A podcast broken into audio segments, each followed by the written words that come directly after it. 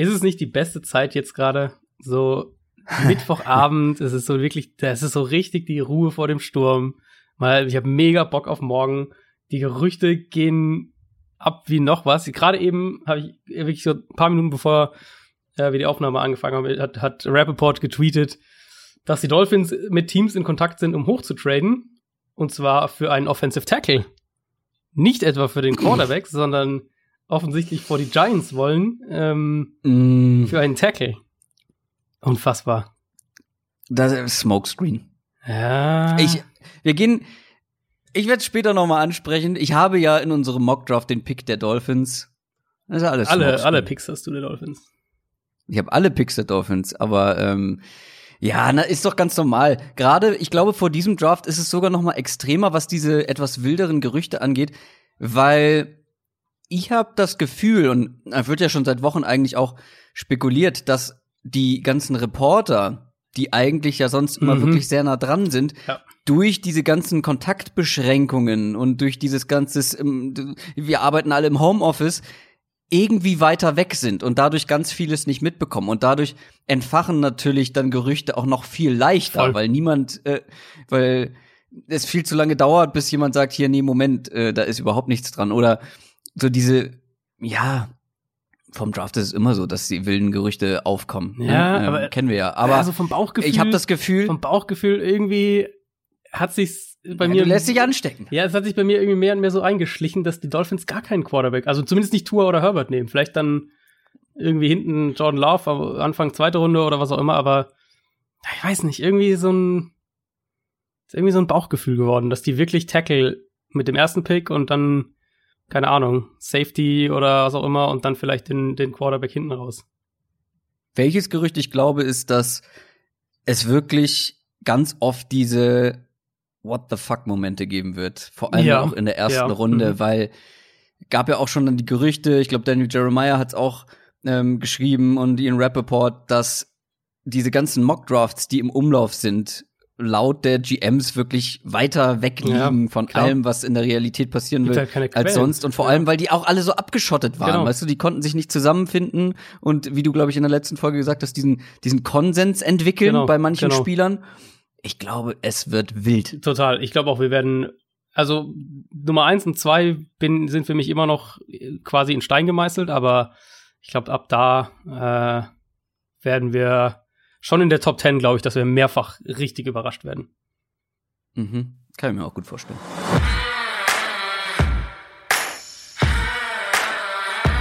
Down, Set, Talk. Der Football-Podcast mit Adrian Franke und Christoph Kröger.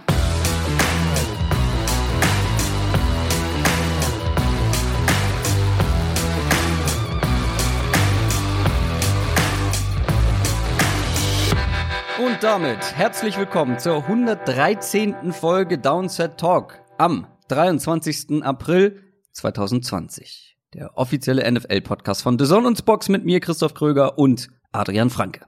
Einen wunderschönen guten Tag. Es ist Draft Day. Du hast, jetzt, Draft Day. du hast jetzt eigentlich verraten, dass wir Mittwochabend aufnehmen, aber wenn die Leute das hören, ist es auf jeden Fall schon Donnerstag. Die Folge mhm. kommt erst am 23. April raus. Das heißt, heute Nacht, also in der Nacht auf Freitag ab 2 Uhr geht's los. Der mm. ungewöhnlichste NFL-Draft aller Zeiten. Das, also ich habe wirklich, ich habe so Bock auf den Draft. Ich kann es echt. Äh, es ist natürlich ist auch so ein bisschen dann die Fanperspektive dabei. Ähm, man ist natürlich sehr gespannt, wen das eigene Team nimmt und wie die NFL so die Spieler einschätzt, die man selbst gut gut eingeschätzt hat. Aber ich bin einfach rein von der Dramaturgie hier bin ich einfach mega gespannt auf diese erste Runde. Naja, da ist ja grundsätzlich schon mal eigentlich nichts anders als sonst, aber alleine dieses ganze, alle Teams sitzen in irgendwelchen äh, Team-Facilities, die mhm. Leute, die GMs sitzen bei sich zu Hause, es gehen auf Twitter sämtliche Fotos von diesen ganzen Draft-War-Rooms rum. Am Esstisch und äh, irgendwie so im Nebenzimmer. Der beste ist übrigens der der Titans. Wer den noch nicht gesehen hat, sollte sich Stimmt, den mal angucken. Ja, den habe ich gesehen. Vikings Überragend, mit so zwei Curved Displays, ja, die einfach ja, ja beide so breit sind wie mein Schreibtisch lang. Es ist unfassbar. Dieser Titans Draft Room sieht mega geil aus. Äh, als Gegenbeispiel dazu bitte die von den Giants und den Chiefs angucken. Also so ein äh, kleiner Rechner, der da irgendwie Ja, steht. Andy Reid da irgendwie in kurzer Hose an so einem kleinen Mini-Schreibtisch mit so einem kleinen 13 Zoll Laptop. Das ist schon wild. Ähm, aber dann auch noch äh, Roger Goodell aus seinem Keller Mhm. Also viele stellen sich da jetzt so einen modrigen Keller vor, aber nee, also ja, das, das wird, schon auch trotzdem Hochglanz aussehen da. Natürlich und auch sein. präpariert und ja, ähm, ja. das wird schon ordentlich sein, aber trotzdem allein die Vorstellung, dass er da bei sich im Keller sitzt und nicht auf einer großen Bühne vor mehreren mhm. tausend Fans steht, ist schon ist schon irgendwie absurd und da bin ich auch sehr gespannt, wie das Ganze abläuft. In der Generalprobe ähm, soll ja schon beim ersten Pick was technisch schiefgelaufen soll, sein. Ja, es soll ein, einige technische Probleme geben, aber ich habe jetzt auch schon mehrfach gehört, äh, dass es dann doch im Nachhinein sehr, sehr äh, übertrieben dargestellt wurde. Also es gab wohl so ein paar Hiccups, aber mhm. im Endeffekt hat doch alles dann einigermaßen funktioniert. Und es gibt ja wohl wirklich, ähm, ich habe mehrere Podcasts gehört, wo es auch unter anderem, wo das auch ein Thema war mit Peter King unter anderem. Es gibt ja wohl mehrere Sicherheitsnetze wirklich. Also sagen wir jetzt deine Internetverbindung rauscht ab, dann hast du als GM, dann hast du irgendwie immer noch die Möglichkeit, einfach per Telefon anzurufen, E-Mail dein Pick soll man wohl auch machen dürfen alles, ja, es gibt irgendwie ja. drei oder vier, glaube ich, verschiedene äh, Möglichkeiten neben dieser normalen, äh, dieser normalen äh, offiziellen, was auch immer das für ein Chat dann ist, wo die das ein Microsoft Teams abgeben. Ja, genau, es ist Teams, aber ich weiß nicht genau in welcher, also wie das dann genau strukturiert ist. Ich glaube, du du als Team. Oder musst ein GIF senden, das ist klar. League Office, ja genau. ähm, und selbst wenn wirklich Katastrophe eintritt und keine Ahnung in einem Haus von einem GM fällt der Strom aus und Handy ist kaputt und sonst was, dann hat die NFL auch immer die Möglichkeit, ähm, den Draft zu pausieren. Das wurde wohl auch eindrucks äh, ausführlich gesagt, von wegen, okay. du kannst, es kann sein, wenn sowas passiert, die merken, okay, hier stimmt irgendwas nicht, dann kann die NFL jederzeit den Draft sozusagen anhalten, alles stoppt und man löst das Problem und dann geht's weiter. Also ich glaube und ich hoffe auch ehrlich gesagt, dass da nicht irgendwas passiert, weil es ist eigentlich nicht das, worüber ich am Freitagmorgen reden will, um ehrlich zu sein.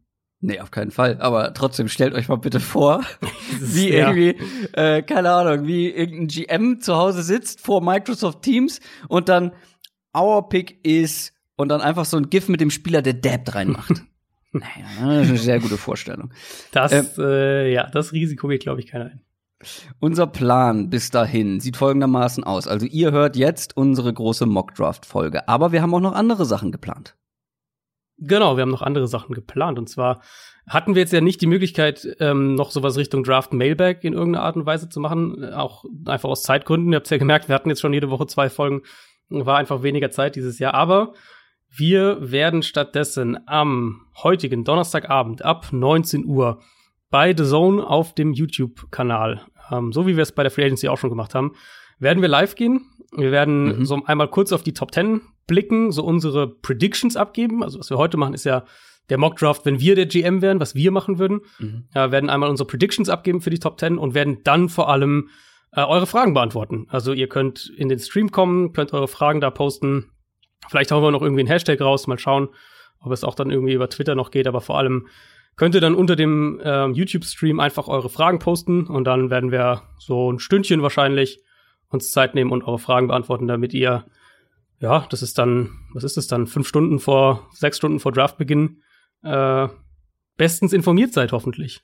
Apropos Prediction Mock Draft. Ich hab's getan. Mhm, stimmt, ja. Ich habe äh, tatsächlich das angesprochene, versprochene YouTube-Video produziert. Royal Fumble soll diese ganze kleine Reihe heißen. Ähm, und das ist ein Prediction Mock Draft für die erste Runde. Guckt es euch gerne mal an, wer es noch nicht getan hat, auf dem Downset Talk YouTube-Kanal. Und du hast auch eben schon gesagt, wir haben zwei Folgen die Woche gemacht.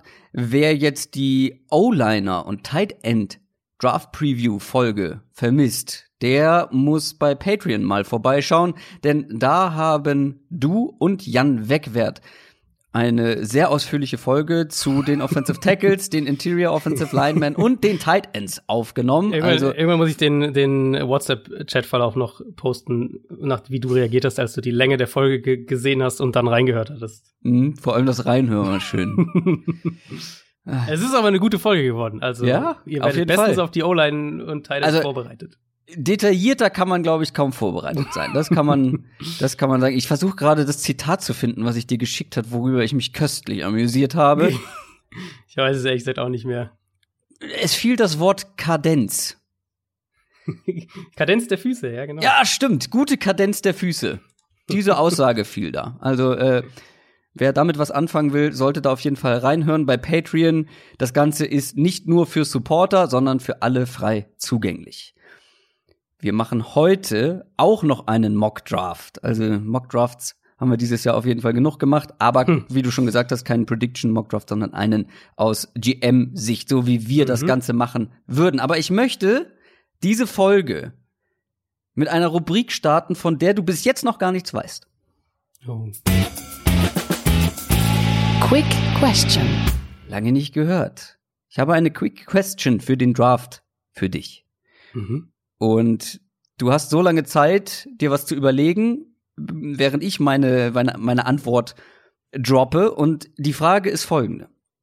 Was wäre für dich der perfekte Draft-Pick-Fit für dieses Jahr? Also, welchen Spieler oder bei welchem Spieler hast du ein Team im Kopf und wünschst dir ganz doll, dass der da landet? Egal wann, egal in welcher Runde, egal mit welchem Pick. Und überleg dir gerne mal was. Ich habe auf jeden Fall einen, weil ich habe den auch schon mal hier im Podcast erwähnt. Und zwar ist das Clyde Edwards Hilaire zu den Tampa Bay Buccaneers. Mm, ja. Also ich würde jetzt mal den, den Nummer 1 Pick ausklammern, weil ich glaube, das ist ein bisschen zu leicht, oder? Also Burrow zu den Bengals ist halt. Ich wollte eigentlich ja. noch was zu der Auswahl kurz sagen und dir noch also, mehr ja, Zeit nee, geben, dann, aber. Dann, dann sehr gerne, sehr gerne. Naja, also ich habe es ja hier schon mal erwähnt, aber Daniel Jeremiah, der Hund, hat's geklaut, hat's bei Twitter rausgehauen. Er hat Folgendes gesagt: Clyde Edwards Hilaire ist gemacht für Tom Brady. Und das stimmt. Und die Bucks sind eines der wenigen, wenigen Teams, die echt irgendwie im Backfield tote Hose haben. Ähm, und Bruce Arians ist auch noch einer, der Running Backs gut einsetzen kann, auch eben im Passing Game. Und Brady sowieso. Clyde Edwards Hilaire ist mein Nummer 1 Running Back. Ich, oh, das würde so gut passen, wie die Faust aufs Auge und noch besser. Ja, also ich weiß ja, dass du großer Fan von dem Pick bist. Ich, wenn ich heute raten müsste, würde ich auch echt ein bisschen was darauf setzen, dass die Bucks den in der zweiten Runde draften, wenn mhm. er dann noch da ist. Äh, so wie jetzt äh, die letzten Tage sich auch noch mal entwickelt haben, unterstreitet es ja noch mal, wie sehr All-In mhm. die tatsächlich sind. Also wenn ich einen Spieler auswählen dürfte und jetzt mal Burrow Bengals ausklammer, ähm, dann würde ich tatsächlich Isaiah Simmons zu den Chargers nehmen. Das mhm. ist für mich einfach, ich würde das einfach so gerne sehen, diese Defense mit guten, beziehungsweise sehr, sehr guten Cornerbacks, Chris Harris, den sie ja gut haben, und Casey Hayward und dann eben Derwin James und Isaiah Simmons als dieser dieser Chess-Piece kannst du rumschieben, kannst du alles mitmachen. Zwei davon quasi zu haben, ähm, noch ein bisschen unterschiedliche Typen, aber können halt beide irgendwie alles. Also das würde ich einfach aus rein so könnte die so so mhm. sieht die Defense der Zukunft aus Perspektive quasi. Das würde ich schon gerne sehen. Ich habe auf jeden Fall auch noch ein paar andere Draft-Picks, die ich gerne sehen wollen würde. CD Lamb zu den 49ers. ähm, aber da gibt's noch andere. Aber wir haben noch jede Menge zu besprechen, auch noch vor dem Mock-Draft. News aus der NFL. Oh ja, oh ja, da gab's gestern was.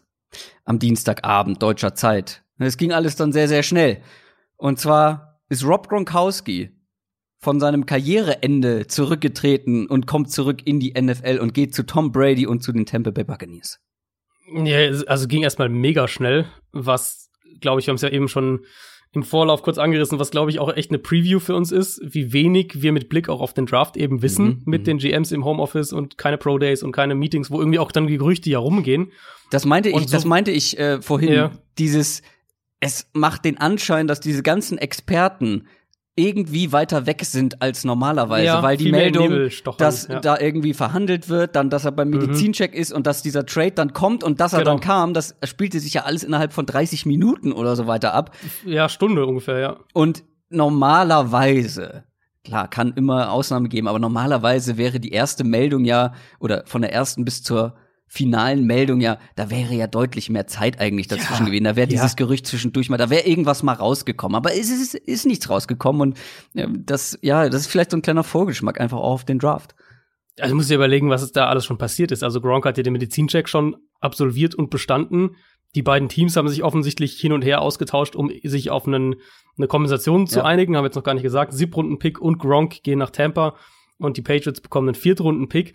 Ähm, also ich behaupte jetzt einfach mal, dass wir unter normalen Umständen schon vor mindestens einer Woche, zehn Tagen sowas Ja. davon irgendwie Ja. was gehört hätten. Also auch, auch Gronks Berater, Drew Rosenhaus, hat das ja, äh, hat ja gestern dann, als das dann alles raus war, ähm, bestätigt, dass Rob Gronkowski vor ungefähr einem Monat entschieden hat, dass er wieder spielen will. Also auch da schon mal, vier, es ist einfach vier Wochen und Gronk kommt zurück und wir wussten es nicht. Ähm, also im Prinzip halt kurz nachdem klar war, dass Brady zu den Bucks geht und Es dann gab hat er halt die kurz, Patriots. kurzzeitig schon mal Gerüchte. Ja, es gab, aber die gab es ja im Prinzip seit dem Tag, wo er sein Karriereende Ja, stimmt. verkündet hat, so ein bisschen.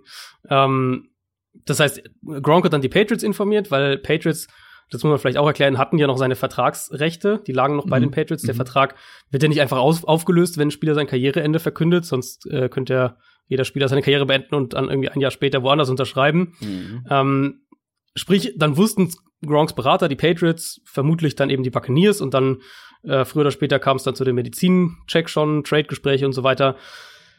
Vielleicht sollten wir auf den Preis, glaube ich, kurz eingehen. Mm, Ja. Weil da ging ja auch echt viel Wildes auf Social Media rum in dieser halben, dreiviertel Stunde, die zwischen Gerücht und, äh, und jetzt ist es fix ähm, ungefähr war. Erstrundenpick habe ich da gelesen, direkter Tausch gegen O.J. Howard habe ich da gelesen.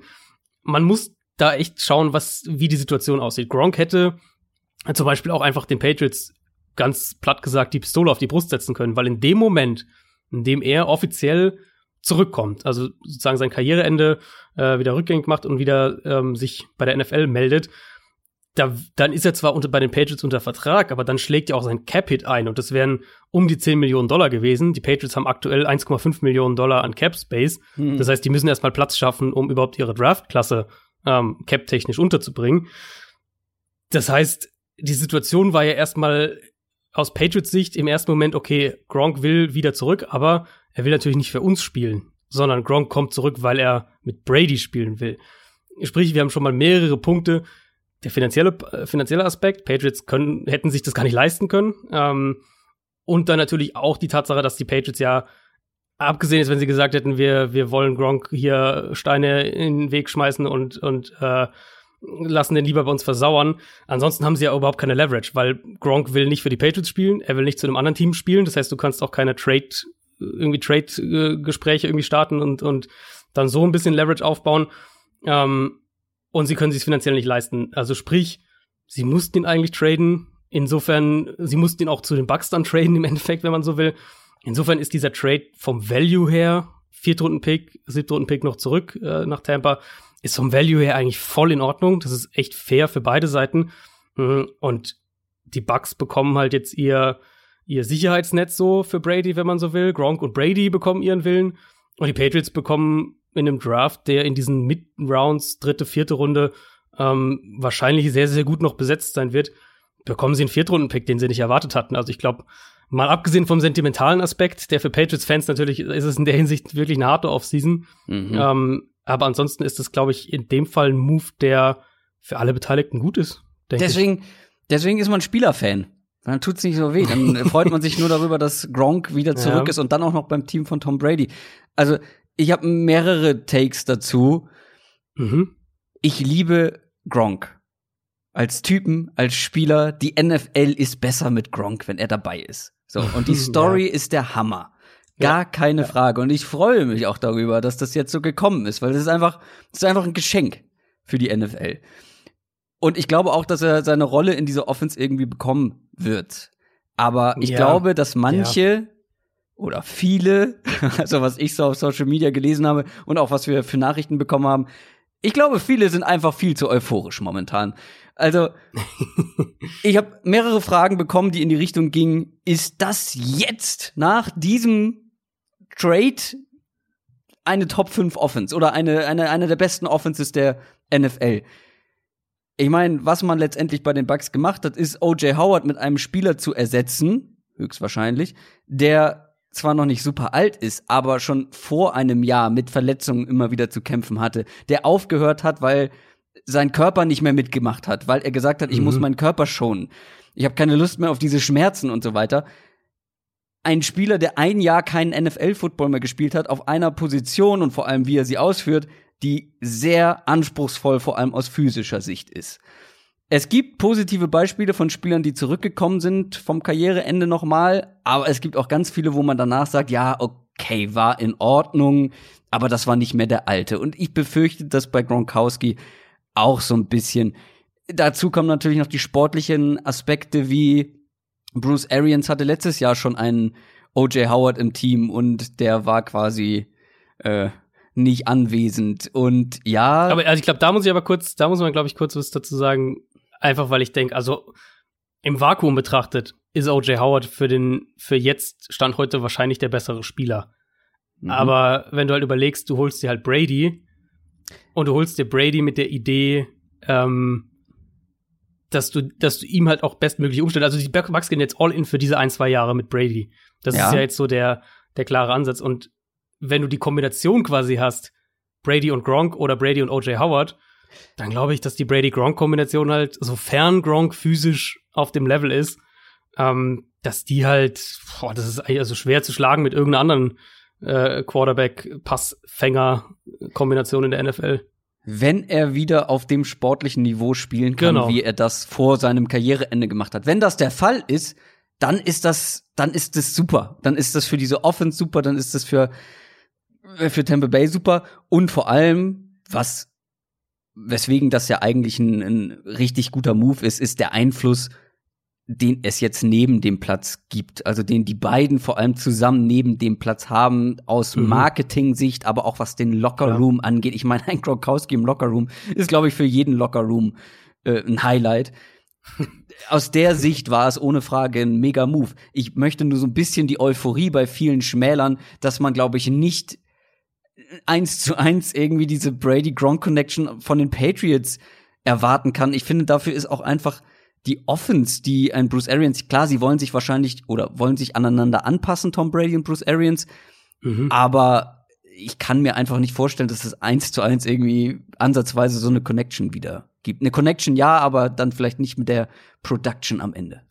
Ja, das ist die mega spannende Frage, inwieweit sie sich anpassen. Und dass sie Gronk holen, ist für mich schon so ein bisschen die, die Personifizierung von dem, wir, wir wollen uns aneinander annähern, von dieser mhm. Aussage quasi weil klar, es stimmt, Arians hat jetzt, der Titan spielt in seiner Offense keine große Rolle.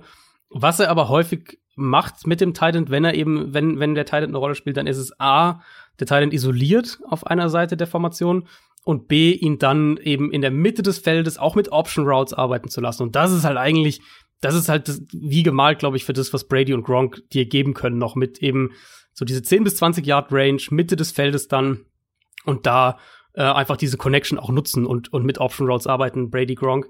Ich glaube, so wird sein. Ich denke auch, dass, also Gronk wird nicht diese prominente Rolle einnehmen, wie er es jetzt in den letzten Jahren in, in New England noch hatte. Aber das, der Punkt ist ja, das muss er halt auch nicht. Du hast halt mhm. Chris Godwin mhm. und Mike Evans. Ja. Also, also du hast wahrscheinlich das beste Receiver-Duo in der NFL im Moment und hast halt jetzt noch einen sagen wir mal, den Titan, den besten Titan äh, der letzten zehn Jahre. Und jetzt ist halt die Frage, was dieser Titan noch im Tank hat, ob der noch ein Jahr im Tank hat.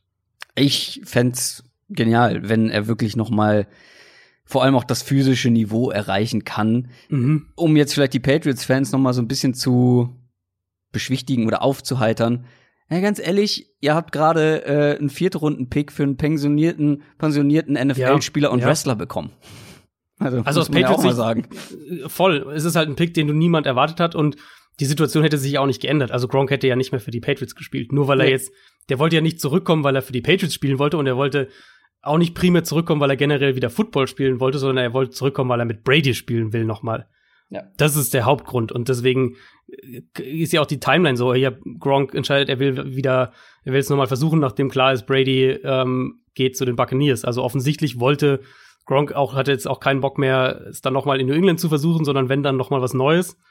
Insofern, äh, ja, wie gesagt, aus Patriots-Fansicht verstehe ich natürlich, dass es sentimental nicht die leichteste Offseason ist, alles andere. Ähm, aber die sind zumindest mal picktechnisch für die nächsten zwei Jahre extrem gut ausgestattet. Und dem kleinen Manko, dass sie halt keinen Zweitrunden-Pick dieses Jahr haben. Aber ansonsten Drittrunden-Picks, Compensatory-Picks, da werden nächstes Jahr auch einige kommen. Äh, ich bin sehr, sehr gespannt. Die sind auch, also die sind ein Kandidat, um runter zu traden in diesem Draft in der ersten Runde, um sich vielleicht den Zweitrunden-Pick nochmal zu holen, einen zusätzlichen. Mhm. Ähm, sind aber auch ein Kandidat, um hoch zu traden, wenn wirklich einer der Quarterbacks fallen sollte. Hm. Dazu kommen wir später nochmal. Wir haben aber noch eine zweite, deutlich kleinere News. Die Jacksonville Jaguars haben nämlich für viele etwas überraschend Wide Receiver Marquise mhm. Lee entlassen.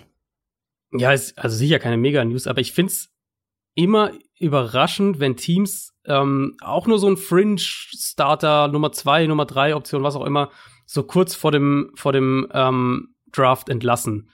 Weil klar, jetzt Marquise Lee hat letztes Jahr den Großteil der Saison verpasst und ja auch die ganze 2018er Saison mit Knieverletzungen. Mhm.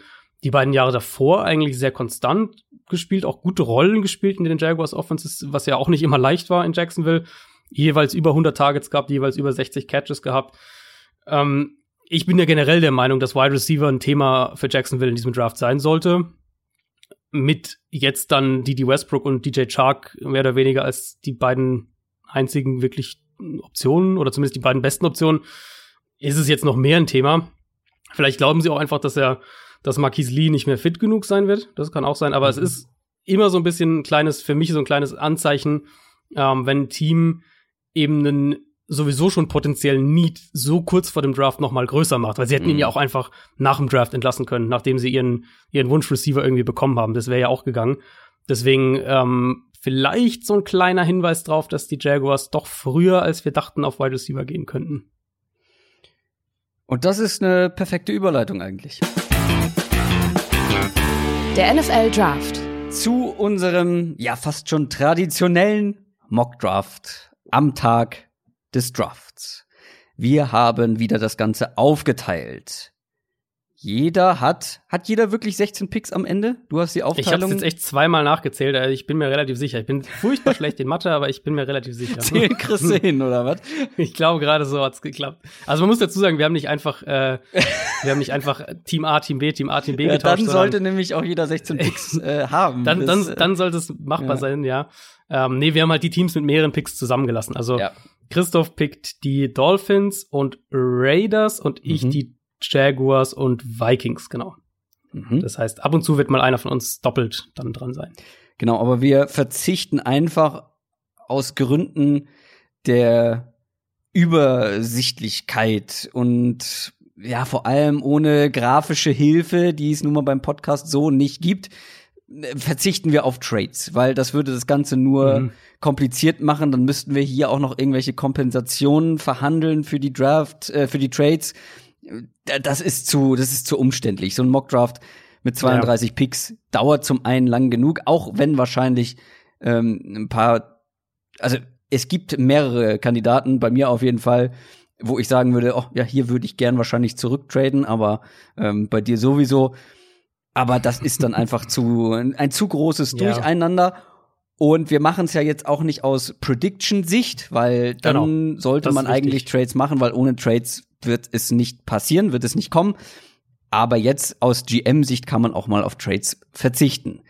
Genau, ich, das ist wirklich äh, wichtig zu, zu nochmal zu sagen, glaube ich, dass wir den Draft so machen, wie wir ihn machen würden. Also wir völlig wurscht, was für Gerüchte es gibt und ja. äh, Team A könnte ja und Team B nee, wir machen jetzt wirklich jeder ist immer in dem Moment der GM und macht das, was er in dem Moment machen würde. Und ich darf anfangen. Ich habe die du Ehre, GM der Cincinnati Bengals in diesem Fall zu sein. Wir können natürlich jetzt viel über jeden Pick noch reden und diskutieren und mhm. das Ganze begründen. Die Cincinnati Bengals, wenn ich der GM wäre, haben hier nur eine Wahl. Sie haben zwar viele mhm. Needs, ja, aber äh, du musst auch irgendwann mal deinen Quarterback für die nächsten bestenfalls 10, 15, 20 Jahre finden. Und ja. Joe Burrow ist zumindest einer der College Quarterbacks, dem man das am ehesten zutrauen kann. Und deswegen, ja, Andy Dalton ist vielleicht nicht das Problem, aber eben auch nicht die Lösung. Joe Burrow ist hier, ist hier ein Must-Pick einfach nach der Saison, die er gespielt, gespielt hat im College bei LSU und ähm, mit der Situation der Bengals einfach musst du das hier machen. Ja, da gibt es, glaube ich, auch keine zwei Meinungen. Das ist auch, denke ich, der Pick, den wir sehr sicher sein können, dass der auch so kommt dann ähm, heute Abend bzw. heute Nacht. Du hast halt den, den Need, du hast den, den Positional Value, mhm. du hast den, äh, also ich verstehe es, wenn man, wenn man das, sein Big Board ein bisschen weniger nach Positional Value gewichtet, auch wenn ich selbst ehrlicherweise so nicht machen würde, weil ich finde das irgendwie Der auch der Sinn von einem Big ja. Board, genau. Ähm, verstehe ich, wenn man Chase Young an eins hat, also Mhm. kann ich nachvollziehen. Ähm, aber für mich ist Burrow, wenn man es vielleicht so formuliert, für mich ist Burrow der wertvollste Spieler in diesem Draft. Apropos Chase Young, du bist an Nummer zwei dran mit den Washington Redskins. Ja, Also also eine Überraschung. wäre natürlich direkt der erste Spot, an dem ich sofort runtertraden würde, wenn wir das mit Trades machen würden. Ähm, ich finde, Washington ist halt interessant, weil die eigentlich sau viele Baustellen haben, aber Edge Rush gehört halt nicht dazu. Also Ja, sie haben halt, mal, sie haben letztes Jahr äh, sind sie noch mal hochgetradet in der ersten Runde oder in die erste Runde rein, haben Montez Sweat geholt, sie haben Ryan Kerrigan, einen sehr, sehr guten Edge Rusher. Sie haben irre viele Erstrunden-Picks in die Defensive Line gesteckt, jeweils einen Erstrunden-Pick in den letzten äh, drei Jahren, immer einen Erstrunden-Pick in die Defensive Line gesteckt. Ähm, insofern ist es nicht der primäre Need. Cornerback wäre der größere Need. Das große Aber ist, ähm, und obwohl ich sogar auch ja, mehr und mehr in die Richtung tendiere, dass ich glaube, Coverage ist wichtiger als Pass Rush, ich glaube auch, dass man das immer noch mit Maßen sehen muss. Und ähm, Jeffrey Okuda ist, glaube ich, ein super Spieler. Aber selbst wenn wir voraussetzen, dass Coverage wertvoller oder wichtiger ist als Pass Rush, müsste Okuda schon eine Mhm. spektakuläre NFL-Karriere gemessen an dem, was wir von ihm äh, im College gesehen haben, hinlegen, damit ich sagen würde, das ist wertvoller als, als äh, Chase Young. Und deswegen, ich glaube, Chase Young hat einfach so eine irre hohe Baseline, dass ich da sehr, sehr konservativ äh, Chase Young, den Edge Rusher, von Ohio State nehme. Aber würdest du wirklich runtertraden wollen? Als GM? Ja, ja, absolut. Also für mich ist Washington halt, muss Washington auch sagen, die haben ja keinen Pick in Runde zwei, wenn ich es richtig im Kopf habe. Ähm, für mich ist Washington halt ein Kandidat, wo du so viele Baustellen angehen musst. Du brauchst eigentlich einen Mhm. Starting Left Tackle, du brauchst eigentlich mindestens mal einen Nummer zwei Receiver, du brauchst Cornerback, Mhm. äh, Linebacker kannst du angehen. Deswegen wäre mein Fokus ganz klar darauf, ähm, mehr Picks in der Top 100 zu kriegen, Ja. mehr Baustellen anzugehen. Und wenn ich halt jetzt, sagen wir mal ganz platt, ich hätte jetzt die Wahl zwischen Chase Young oder ich trade halt irgendwie drei Spots, vier Spots, fünf Spots zurück, krieg immer noch Okuda oder Simmons ähm, oder halt dann den besten Wide Receiver und drafte dafür dann in der zweiten Runde noch dazu ähm, irgendwie den Nummer 5 Cornerback oder sowas oder den Nummer 6 Receiver, wenn ich einen Verteidiger mit dem ersten Pick nehme, dann ist das der Value für mich einfach größer als so gut Mhm. Chase Young auch ist, als, als eben Chase Young. Aber in dem Fall haben wir keine Trades, deswegen nehme ich Chase Young. Und selbst wenn, wenn wir es mit Trades machen würden, oder jetzt auch mal auf die Realität bezogen, ich sehe Stand heute kein Team, was unbedingt an zwei muss oder an zwei will. Und ich glaube, selbst wenn die Redskins traden wollen würden, ich weiß nicht, ob ein Team so viel bieten würde, Mhm. um das zu rechtfertigen. Ja, zumal, also der Eindruck, der hier entsteht, und jetzt müssen wir immer vorsichtig sein, weil wir haben jetzt gerade die ganze Zeit drüber geredet, dass wir gerüchtemäßig noch viel, viel mehr un im Unklaren sind. Mhm. Aber der Eindruck, der ja eben entsteht, ist ja nun mal der, dass diese Quarterback-Klasse nach Joe Burrow nicht so hoch bei den NFL-Teams gerankt ist, wie man es vielleicht Ja. noch vor sechs, acht Wochen dachte. Ja. Und das bedeutet dann eben auch, dass halt vielleicht niemand diesen Drang empfindet zu sagen, oh, ich muss diesen Quarterback haben und dafür gehe ich halt jetzt an zwei, damit auch auf jeden Fall keiner hier vor mich tradet, sondern äh, mache hier alles klar und, und hol mir meinen Quarterback.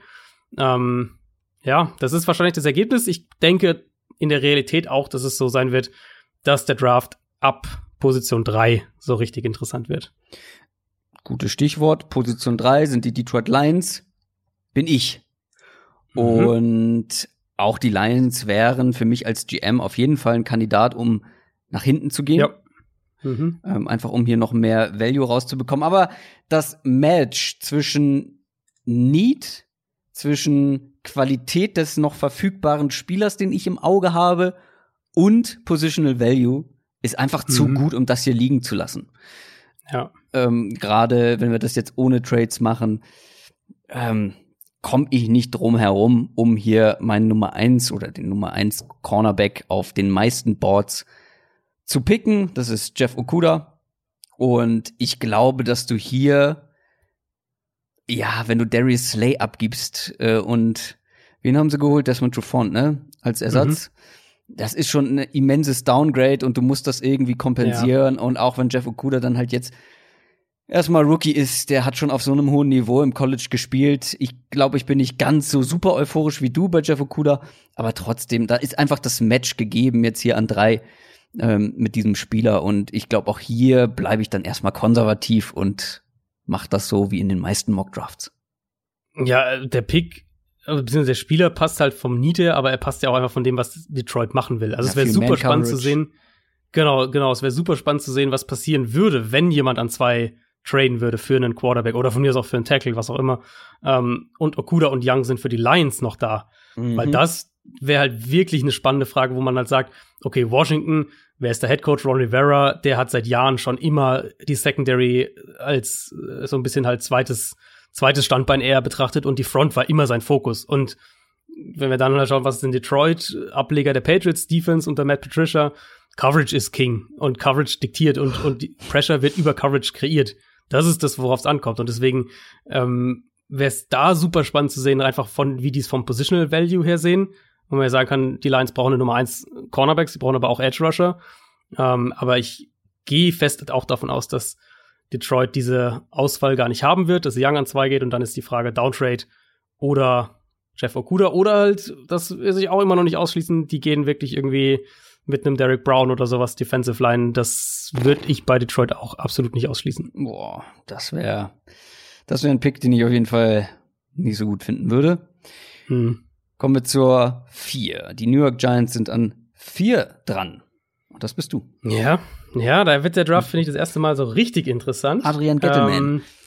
Ähm, ja, bei Dave Gettleman. Also die ersten drei Picks sind ja so das, was man recht häufig dann doch äh, auch in den Mock-Drafts hat. Ja. Für mich gibt's bei den Giants ähm, im Prinzip drei Ansätze. Also der erste Ansatz wäre zu sagen, wer ist der beste Spieler vielleicht hier irgendwie auf dem Board, je nachdem, wie das Board natürlich ist. Und das könnte in verschiedenen Situationen Isaiah Simmons sein, der Safety, Linebacker, was auch immer, von Clemson. Mhm. Mein, meine Bauchschmerzen mit Simmons, den in der Top 5 zu nehmen, sind halt vor allem, und da kann er nichts dafür, aber sind vor allem dahingehend, dass ich sage, du brauchst halt auch wirklich einen Defensive Coordinator, der genau das, diese Rolle für ihn auch findet, die er in Clemson auch irgendwie hatte, oder zumindest das NFL-Äquivalent dazu. Und das wird nicht leicht sein, weil diese, diese Rolle so zu übertragen, das wird echt schwierig sein, glaube ich. Ich weiß ehrlicherweise nicht, was Patrick Graham bei den Giants defensiv machen wird, ob das, ob die dann unter Joe Judge wirklich so eine, so eine Patriots-Variante werden. Wenn das der Fall sein sollte, wäre Simmons hier ein super Pick. Dann würde ich sagen, ähm, ja, gerne machen. Im Endeffekt aber sehe ich bei den Giants zwei Needs, die einfach viel, viel gravierender sind, auch wenn man defensiv natürlich auch viel adressieren könnte. Und das ist halt beides in der Offense. Ich finde, die Giants müssen jetzt um Daniel Jones rum aufbauen. Ähm, das ist der, das ist der Weg, den ich gehen würde. Da gibt es zwei Optionen. Offensive Tackle, klar, wir brauchen dringend einen Right Tackle und Wide Receiver. Für mich, ich finde die Giants äh, wird irgendwie nicht so, wird irgendwie nicht so verkauft. Ähm, Mhm. aber die Giants bräuchten eigentlich dringend eine Nummer 1 Receiver. Meine Vorgehensweise hier ist, dass ich nicht ganz nach meinem Board gehe, sondern den Spieler, wo ich glaube, ähm, ich bin dass er super reinpasst, genau den Need erfüllt und sie die anderen Baustellen, ähm, vor allem die andere offensive Baustelle, dann im zweiten Tag des Drafts angehen können. Deswegen nehme ich Jedrick Wills, den Right Tackle von Alabama. Hast du auf den Receiver gehofft? ja, einfach, äh, weil Ich war auch sehr versucht. Ich war sehr versucht. weil es spektakulärer gewesen wäre, aber ich verrate dir jetzt mal, mal was. Mhm. Ich bin jetzt mit den Dolphins dran. Ja. und ich habe tatsächlich auf Jedrick Wills geschielt. Mit fünf Hm. der Dolphins. Über Tour. Über Tour. Hm. Das Ding ist, die Dolphins haben unfassbar viele Needs. ja, ja. Und ich, also wir haben ja in Ausführlichkeit drüber gesprochen in unserer Quarterback-Folge. Tour hat bei mir einen Mid-First-Round-Grade bekommen. Okay, jetzt kann man sagen, bei dem ganzen Umbruch, den die Dolphins machen, hier aus den Top 5 ohne Quarterback rauszugehen, wäre fahrlässig. Plus dann aber auch diese, diese Sorgen rund um Tour. Du weißt nicht genau, ähm, wie das um seine Hüfte steht. Er hatte schon immer mit Mhm. Sprunggelenksverletzungen zu kämpfen, zwei Operationen irgendwie in den letzten zwei, drei Jahren. das ist nicht ohne.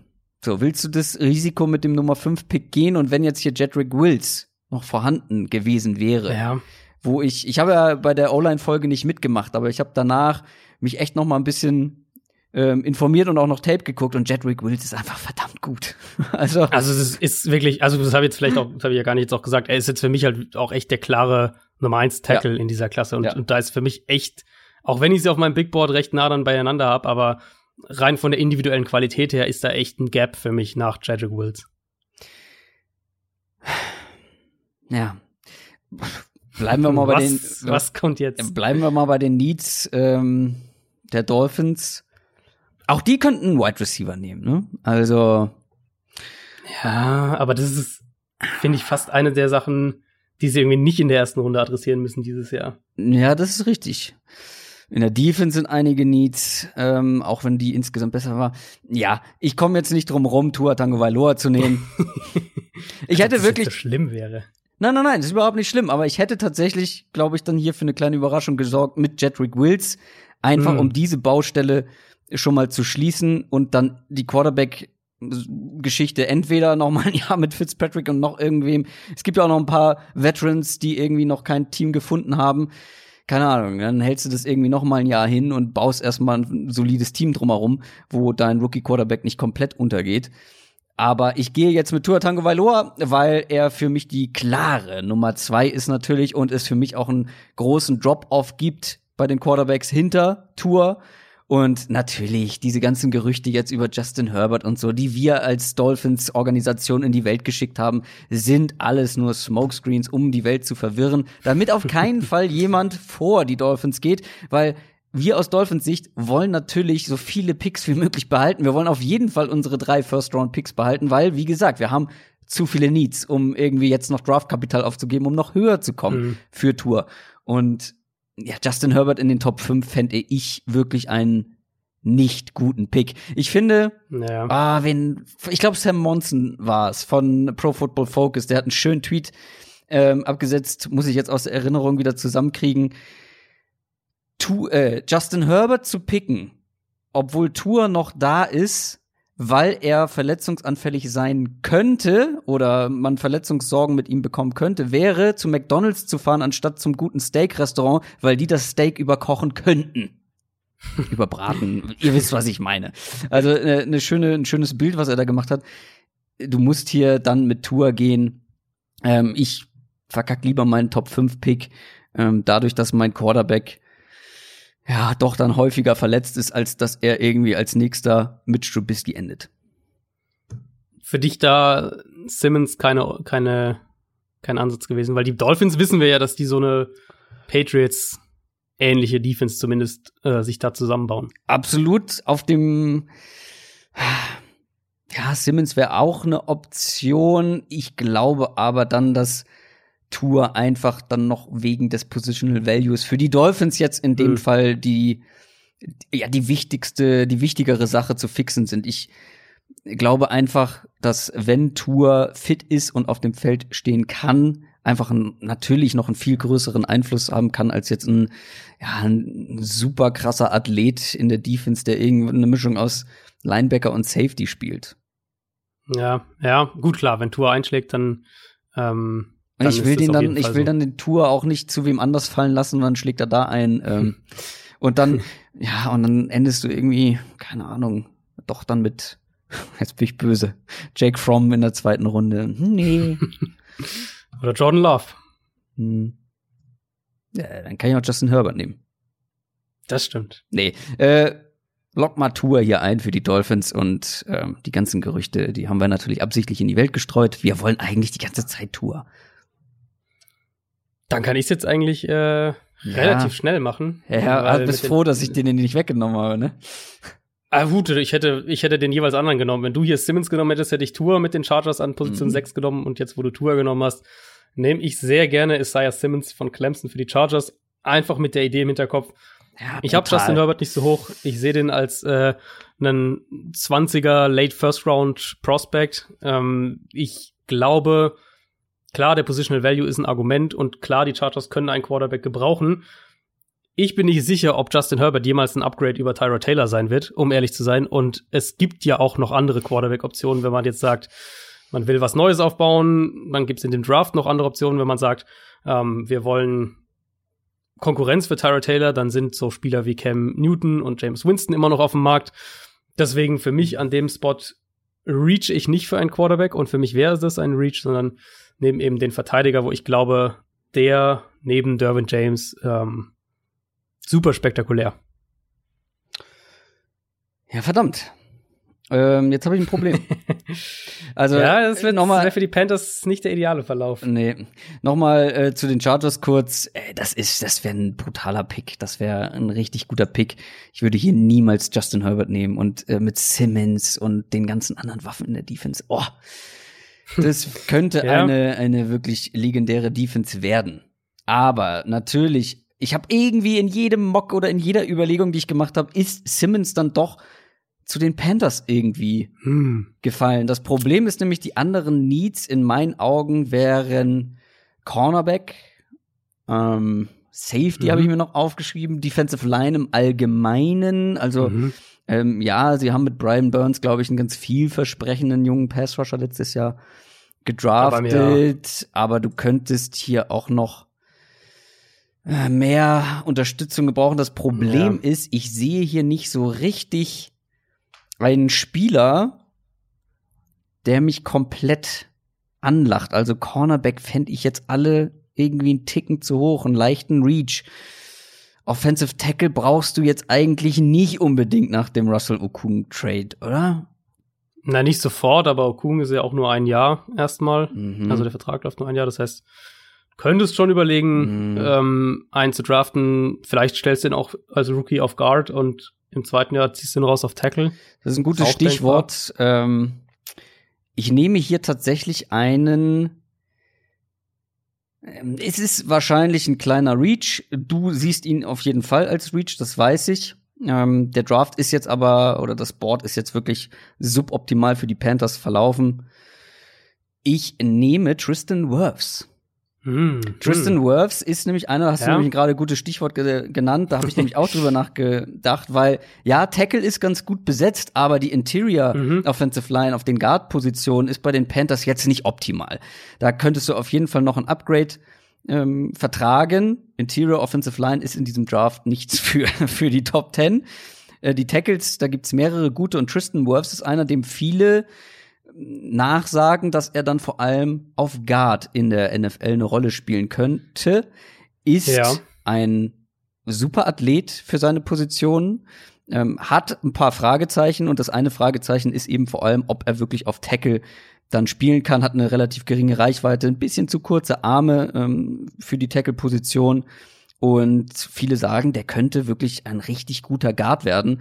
Und dann probierst du das jetzt im ersten Jahr bei den Panthers aus. Irgendwann, früher oder später, hast du sowieso Need auf, auf Tackle. Ähm, Gerade wenn Russell Okung nach einem Jahr wieder weg ist. Äh, und dann weißt du ja schon mehr Bescheid über diesen Spieler. Deswegen mhm. finde ich Tristan Wirfs hier eigentlich eine gute Alternative. Ja, mich würde es nicht schocken, wenn der am Ende Guard spielt in der NFL, weil ich, mhm. also ich mhm. fand seinen Tape mhm. zwar gut, aber man sieht halt schon auch echt noch, dass er dann teilweise Probleme hatte, dass er falsche Schritte einfach setzt, ähm, dass er dass er immer wieder mal auch so auf dem falschen Fuß erwischt wird oder, oder auch sowas wie Stunts falsch liest, solche Sachen kann man sicher oder nicht sicher, aber kann man vermutlich auch mit, mit Zeit und Coaching noch beheben. Er ist ja noch relativ jung. Aber in dem Fall wäre das Szenario ja eigentlich relativ attraktiv. Du stellst den auf Guard erstmal, mhm. wo er sich deutlich leichter tun wird und, und mit der Power und der Athletik, die der hat, wird Tristan Wirfs da relativ gut, glaube ich, auch relativ schnell aussehen. Mhm. Und gleichzeitig kannst du aber halt auch im Training an, an Tackle-Geschichten arbeiten. Und deswegen fände ich das, habe ich, glaube ich, noch nie gesehen in einem Mock, Tristan Wirfs zu den Panthers, aber man muss ja immer überlegen, man draftet nicht für das nächste Jahr, sondern für die nächsten vier bis fünf Jahre ähm, oder im Idealfall auch länger. Ja, weil Und aus der Perspektive. Ich glaube, es geht vielen so wie mir jetzt zu Beginn, äh, als ich überlegt habe, was mache ich denn jetzt? Und die, die, die klassischen Needs für die Panthers wären alle für mich hier ein Reach an der Stelle, an sieben. Mhm. Und ja, Tackles bist du halt ganz gut besetzt, aber dann ja, dann stellst du den halt nach innen, weil das kann Tristan Wirfs bestimmt auch, auch wenn er es im College ähm, nicht gemacht hat. Aber äh, ich glaube, der verbessert dir deine O-Line jetzt schon dann, wenn er spielt Mhm. auf Guard und dann halt natürlich über die nächsten Jahre hinweg, äh, wenn er sich so entwickelt, wie viele das erwarten. Also ich äh, war erst am struggeln, aber jetzt bin ich doch ganz zufrieden mit dem Panthers-Pick. Das ist doch gut. Kommen wir zu den Cardinals, zu deinem nächsten Pick. Und ähm, da bin ich zum einen sehr gespannt, weil es natürlich auch dein Lieblingsteam ist. Und ich bin vor allem gespannt, ob du das machst, was ich erwarte. Also generell, das wäre für mich absolutes Downtrade-Territorium und ich hoffe ehrlicherweise auch vor allem, wenn das Board so fallen sollte, wie es jetzt hier bei uns passiert ist, dass das, ähm, dass Arizona da runtergeht innerhalb der Top 15, Top 16 sowas und dann im Idealfall noch einen Zweitrunden-Pick mitnimmt. Aber es ist natürlich trotzdem super spannend, weil beispielsweise noch alle Wide Receiver da sind. Das Gerücht gibt's ja immer noch, dass Arizona trotzdem Receiver gehen könnte. Ähm, und es sind natürlich auch noch sehr gute Tackles da Mhm. ich habe mir echt auch in den letzten äh, Tagen ganz konkret mehrfach Gedanken drüber gemacht, wie ich das angehen würde. Mhm. Und im Endeffekt kannst du halt, also du kannst zwei Sachen argumentieren. Du kannst einmal sagen, mh, wir haben letztes Jahr drei Picks in Wide Receiver gesteckt, einen davon in der zweiten Runde, einen in der vierten Runde. Wir wollen denen die Chance geben, sich zu entwickeln. Vor allem der Viertrunden-Pick, Hakeem Butler, hat ja noch gar nicht gespielt letztes Jahr. Wir wollen denen die Chance geben, sich zu entwickeln. Deswegen, obwohl wir perspektivisch sagen, Fitzgerald wird nicht mehr lange spielen, da brauchen wir irgendwann einen Ersatz, draften wir jetzt keinen dieser ähm, Top-Receiver in dieser Klasse, sondern gehen eher auf die Offensive Line. Und die andere Denkweise eben wäre, zu sagen, wir haben jetzt Marcus Gilbert wieder, von dem letztes Jahr eigentlich alle so viel gehalten haben und der sich dann halt direkt vor Saisonstart verletzt hat und die ganze Saison ausgefallen ist. Und wir haben Justin Murray dahinter auf Right Tackle, der am Anfang der Saison echt Probleme hatte, sich dann aber wirklich gefangen hat. Und du sagst eben dann, wir müssen jetzt eigentlich hier nicht einen Offensive Tackle nehmen, den wir vielleicht ein bisschen niedriger auf unserem Board hätten, sondern wir haben uns in der, in der Free Agency so verstärkt, dass wir den Luxus-Pick in Anführungszeichen Receiver, der dann perspektivisch sozusagen ähm, uns uns äh, ja weiterbringt natürlich auch, weil wir eine Ablösung oder einen Ersatz dann für für Fitzgerald auch hätten. Wir picken den und äh, stellen uns für die Zukunft auf.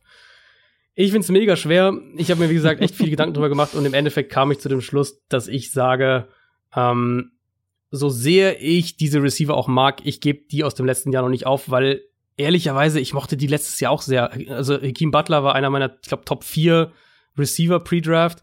Ähm, Andy Isabella war auf jeden Fall auch noch Top 10. Mhm. Und deswegen sage ich, ja, das ist mega verlockend, hier CD Lamb zu holen, den wieder zu vereinen mit, mit äh, Kyler Murray und dann Receiving Core irgendwie mit, mit Lamb, mit Hopkins, mit Fitzgerald, mit Kirk rauszubringen. Aber der Punkt ist ja schon, selbst wenn man das Gedankenspiel mal durchgeht und sagt, ja, Arizona spielt viel mit vier Receivern, haben sie letztes Jahr mit Abstand am meisten gemacht, wird wahrscheinlich auch wieder dann noch mehr werden, jetzt mit Hopkins. Ähm, aber selbst wenn man das Szenario mal so durchgeht, dann ist wahrscheinlich entweder Lamb oder Kirk dein Nummer vier Receiver und die anderen, die, die ganzen Rookies aus dem letzten Jahr fallen halt hinten runter. Deswegen wäre mein Ansatz eben eher dann doch zu sagen, ich drafte einen Receiver an Tag zwei, vielleicht früh an Tag drei in diesem Draft, weil ich finde, in dieser Klasse nehme ich auf jeden Fall mal irgendwie einen Shot auf einen Receiver. Aber in dieser Range jetzt ähm, gehe ich auf Andrew Thomas, den Offensive Tackle von Georgia, und weiß, dass der links und rechts spielen kann, hat er beides gemacht im College. Ich äh, stelle ihn, wahrscheinlich ist es mein Woche 1 Starter auf Right Tackle. Äh, sollte DJ Humphreys sich verletzen, kann er auf die linke Seite rübergehen und wir stabilisieren die O-Line, die besser war letztes Jahr, als sie gemacht wurde, aber ähm, bauen so die O-Line weiter auf und gucken, ob wir Mhm. später im Draft noch mal was für Receiver machen. Ich ärgere mich gerade so doll, weil ich die ganze Zeit dachte, ich habe die Jacksonville Jaguar, äh, Jaguars Picks und habe mich gerade gefreut, weil ich dadurch genau wusste, was ich jetzt machen will. Aber ich habe die gar nicht. Du bist Nee, zweimal stimmt. hintereinander dran. Es war ja, stimmt. Ähm, ein. Ich, ich möchte dir unterstellen, dass du diesen Cardinals-Pick ein bisschen mit Blick auf die Jaguars gemacht hast. äh, nee, tatsächlich nicht, weil ich finde, ähm, die Jaguars könnten diese beiden Receiver, und ich habe die ja sehr eng beieinander, Jerry Mhm. Judy und CD Lamb, ähm, wenn da nur einer von den beiden da ist, dann wäre das trotzdem mein Jaguars-Pick, ehrlich gesagt. Das ist genau die Ja. Richtung, in die ich gehen würde. Ja, absolut. Für mich, also Positional Value, Value dieser Draftklasse, wo sind die Drop-Offs? Für mich ist Jacksonville ähm, mit dem ersten Pick Wide Receiver mit dem zweiten Pick jetzt in der ersten Runde. Vermutlich, je nachdem, was natürlich passiert, aber Cornerback. Das wäre meine, im Vakuum betrachtet mal meine Herangehensweise für die Jaguars. Ich finde, die haben okay, ein okayes Receiving Core, was Nummer zwei Receiver angeht. Chark war in Ordnung letztes Jahr, Westbrook ist okay. Ähm, je nachdem, was man von einem Keelan Cole irgendwie dahinter hält. Aber die haben, denen fehlt ganz klar Nummer eins Receiver, die brauchen dringend mehr Waffen. Gerade wenn die vielleicht die Offense noch mehr um Gardner Minshew herum aufbauen wollen. Für mich fehlt ein klarer Nummer 1 Receiver, deswegen der klarste Nummer 1 Receiver in dieser Klasse ist für mich CD Lamb, auch wenn ich Jerry Judy noch einen kleinen Hauch vor ihm habe, aber von der Situation her sehe ich hier Lamb in der Offense, je nachdem, wie sehr sie sie auch an die Air Rate von äh, die Minshew im College gespielt hat, anpassen, wahrscheinlich schon ein paar Parallelen kennt und ähm, ja, für mich Jacksonville sollte mit diesem Nummer 9 Pick Receiver oder Corner gehen und mit dem Nummer 20 Pick das jeweils andere adressieren. Das wäre für die Browns an Nummer 10 dahinter ein sehr schlechtes Ausgangsbild dieses Board mit drei sehr guten Tackles, die schon ähm, gepickt wurden. Natürlich würde ich hier aus Browns Sicht erstmal Offensive Tackle im Blick haben. Das ist so mhm. eine Schwachstelle, auch wenn man Jack Conklin schon geholt hat, vor allem Left Tackle. Da habe ich ein bisschen auf Andrew Thomas gehofft, natürlich. Ähm, wenn ich mich nicht irre, hat der vor allem links gespielt im College. Mhm, erstes Jahr rechts und dann zwei Jahre links. Genau, der, ähm, der weiß, wie das geht auf der linken Seite. Da hat man Bedarf und du musst Baker Mayfield einfach mehr Zeit in der Pocket geben. Das ist einer, der einfach eine saubere Pocket braucht, um am besten zu sein. Das ist jetzt nicht mehr der Fall. Ich würde hier jetzt nicht zum Beispiel einen Mikai Beckton oder so ähm, in die Überlegung mit einbeziehen. Dafür wäre mir das ein zu großer Reach. Die Browns, wenn das so kommt, sollten hier auf jeden Fall zurücktraden. Natürlich gäbe es mhm. hier noch einen Jerry Judy, der sehr interessant ist. Ähm, und ja, man draftet für die nächsten Jahre.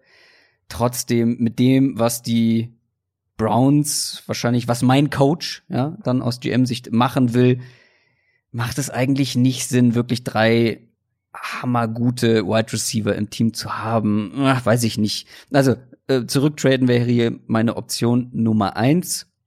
Und meine Option Nummer zwei wäre, die Defense zu verbessern. Ja, hier hat man viel junges Talent. Ich habe hier jetzt noch einen auf meinem persönlichen Big Board sehr weit oben, einen Spieler aus der Defense.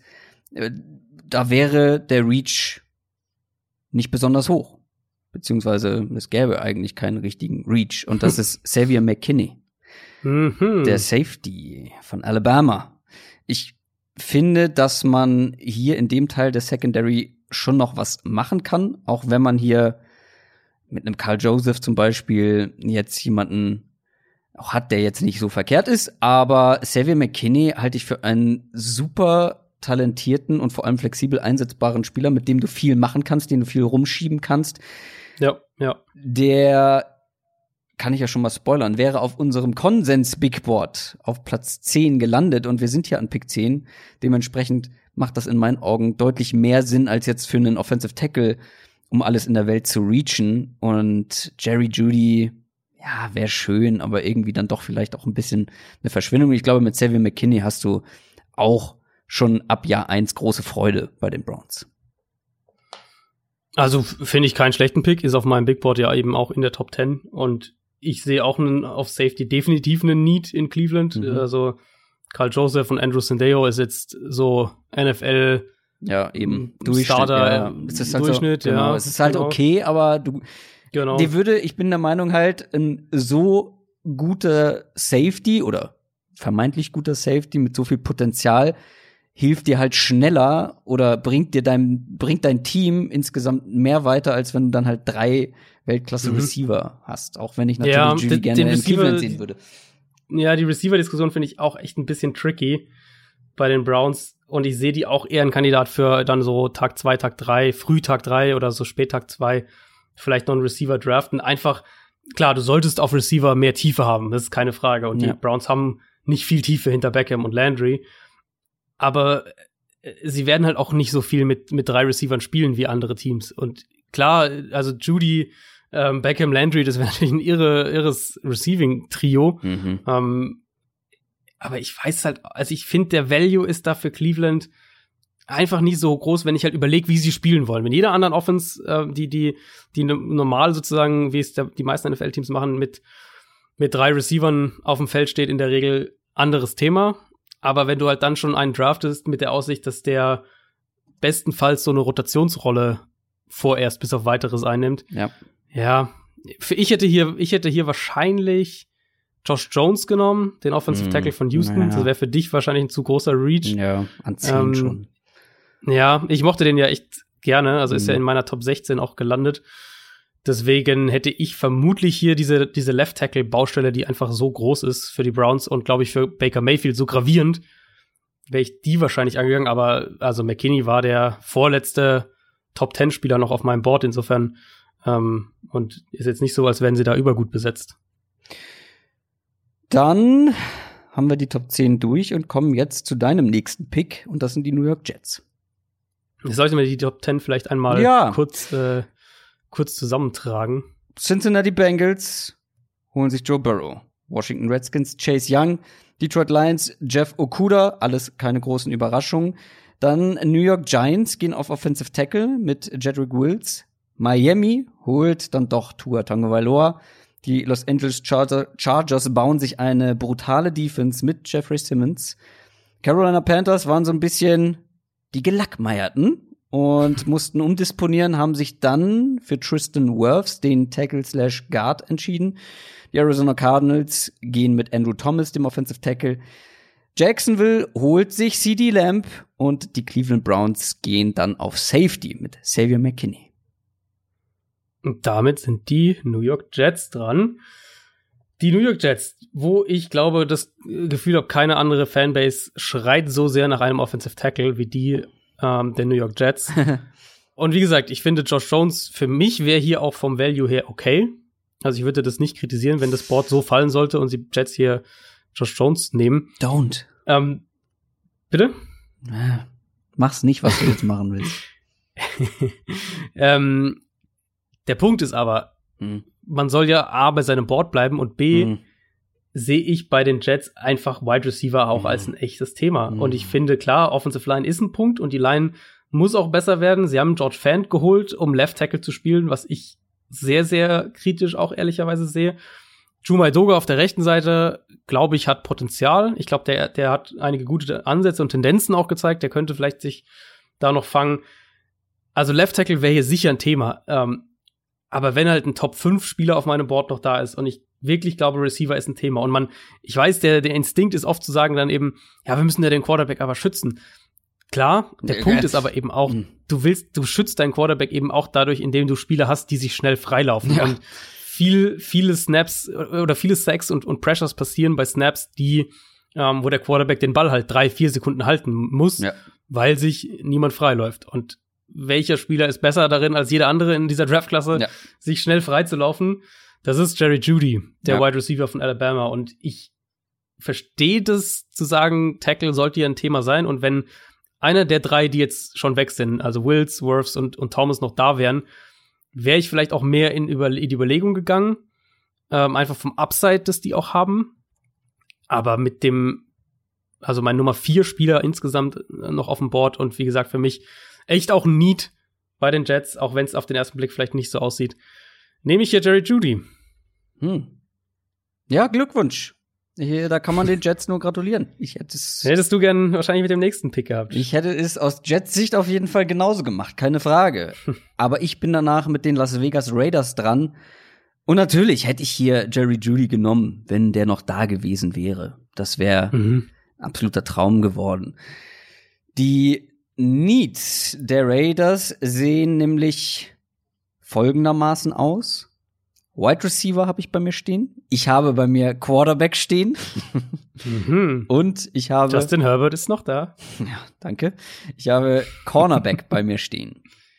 Ja. Cornerback könnte hier schon in Frage kommen, finde ich. Da gibt es ein, zwei, drei Kandidaten, die ich nicht schlecht fin finden würde. Aus Sicht von Mike Mayock, der ich ja nun mal gerade bin. Quarterback würde an dieser Stelle nur Sinn machen, wenn Tua wirklich so weit zu mir fallen würde, dann würde ich das ohne, ohne mit der Wimper zu zucken machen. Mhm. Dem ist nicht so. Justin Herbert, ja, ich bin einfach kein großer Fan von Justin Herbert. Er hat für mich in dieser Region einfach noch nichts verloren. Deswegen mache ich das natürlich nicht aus GM-Sicht. Ich mache etwas, was, glaube ich, viele überraschen wird. Dich vielleicht eher weniger, aber die meisten anderen. Ich bin Mike Mayock, ich mag Spieler aus Clemson. Es mhm. gibt einen mhm. Wide Receiver, der bei mir Nummer drei Wide Receiver ist, der aus Clemson kommt.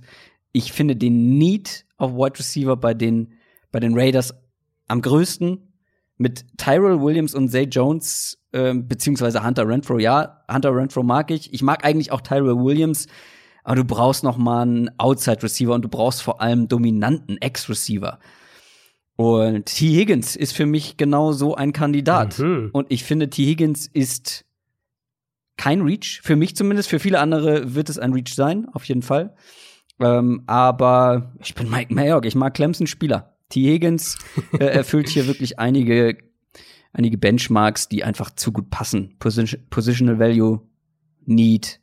Und wie gesagt, für mich ist er halt auch auf meinem Big Board in dieser Region. Also ich mag den Spieler in der Range an sich. Ich habe ihn ja auch auf äh, Platz 11 letztlich dann im Big Board. Also auch sehr, sehr hoch. Die einzige Sorge, die ich eben hätte bei der Kombination wäre, äh, wie viele Pässe wirft Derek Carr in enge Fenster. Weil das ist halt schon so eine Voraussetzung so ein bisschen ja, für Higgins. Plan ja also, gar, ich plan ja gar nicht mehr groß mit Derek Carr. Stimmt, gut, du hast ja noch, äh, hast ja noch einen Eben. Pick heute. Ähm, ja. Aber an sich ist es halt ein Ex-Receiver, ein Outside-Receiver, der vertikal gewinnt und der, finde ich, auch nicht so schlecht Routes läuft, wie es teilweise gemacht wird. Mhm. Er gewinnt halt jetzt nicht regelmäßig mit Separation, aber ja, da waren wir uns ja tatsächlich relativ einig, dass wir beide die Higgins sehr, sehr mochten. Ich glaube mehr und mehr, dass der aus der ersten Runde rausfallen wird in der Realität.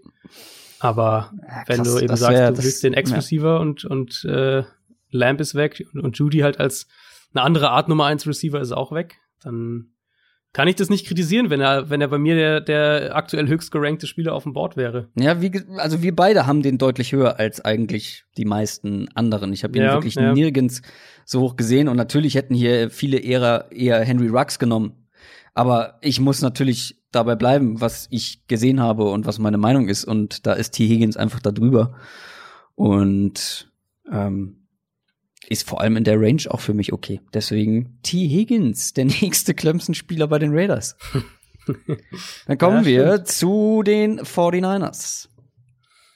Ja, 49ers finde ich relativ klar eigentlich. Also du hast im Prinzip drei bis vier Needs, die du, glaube ich, in diesem Draft adressieren solltest. Das ist äh, Wide Receiver.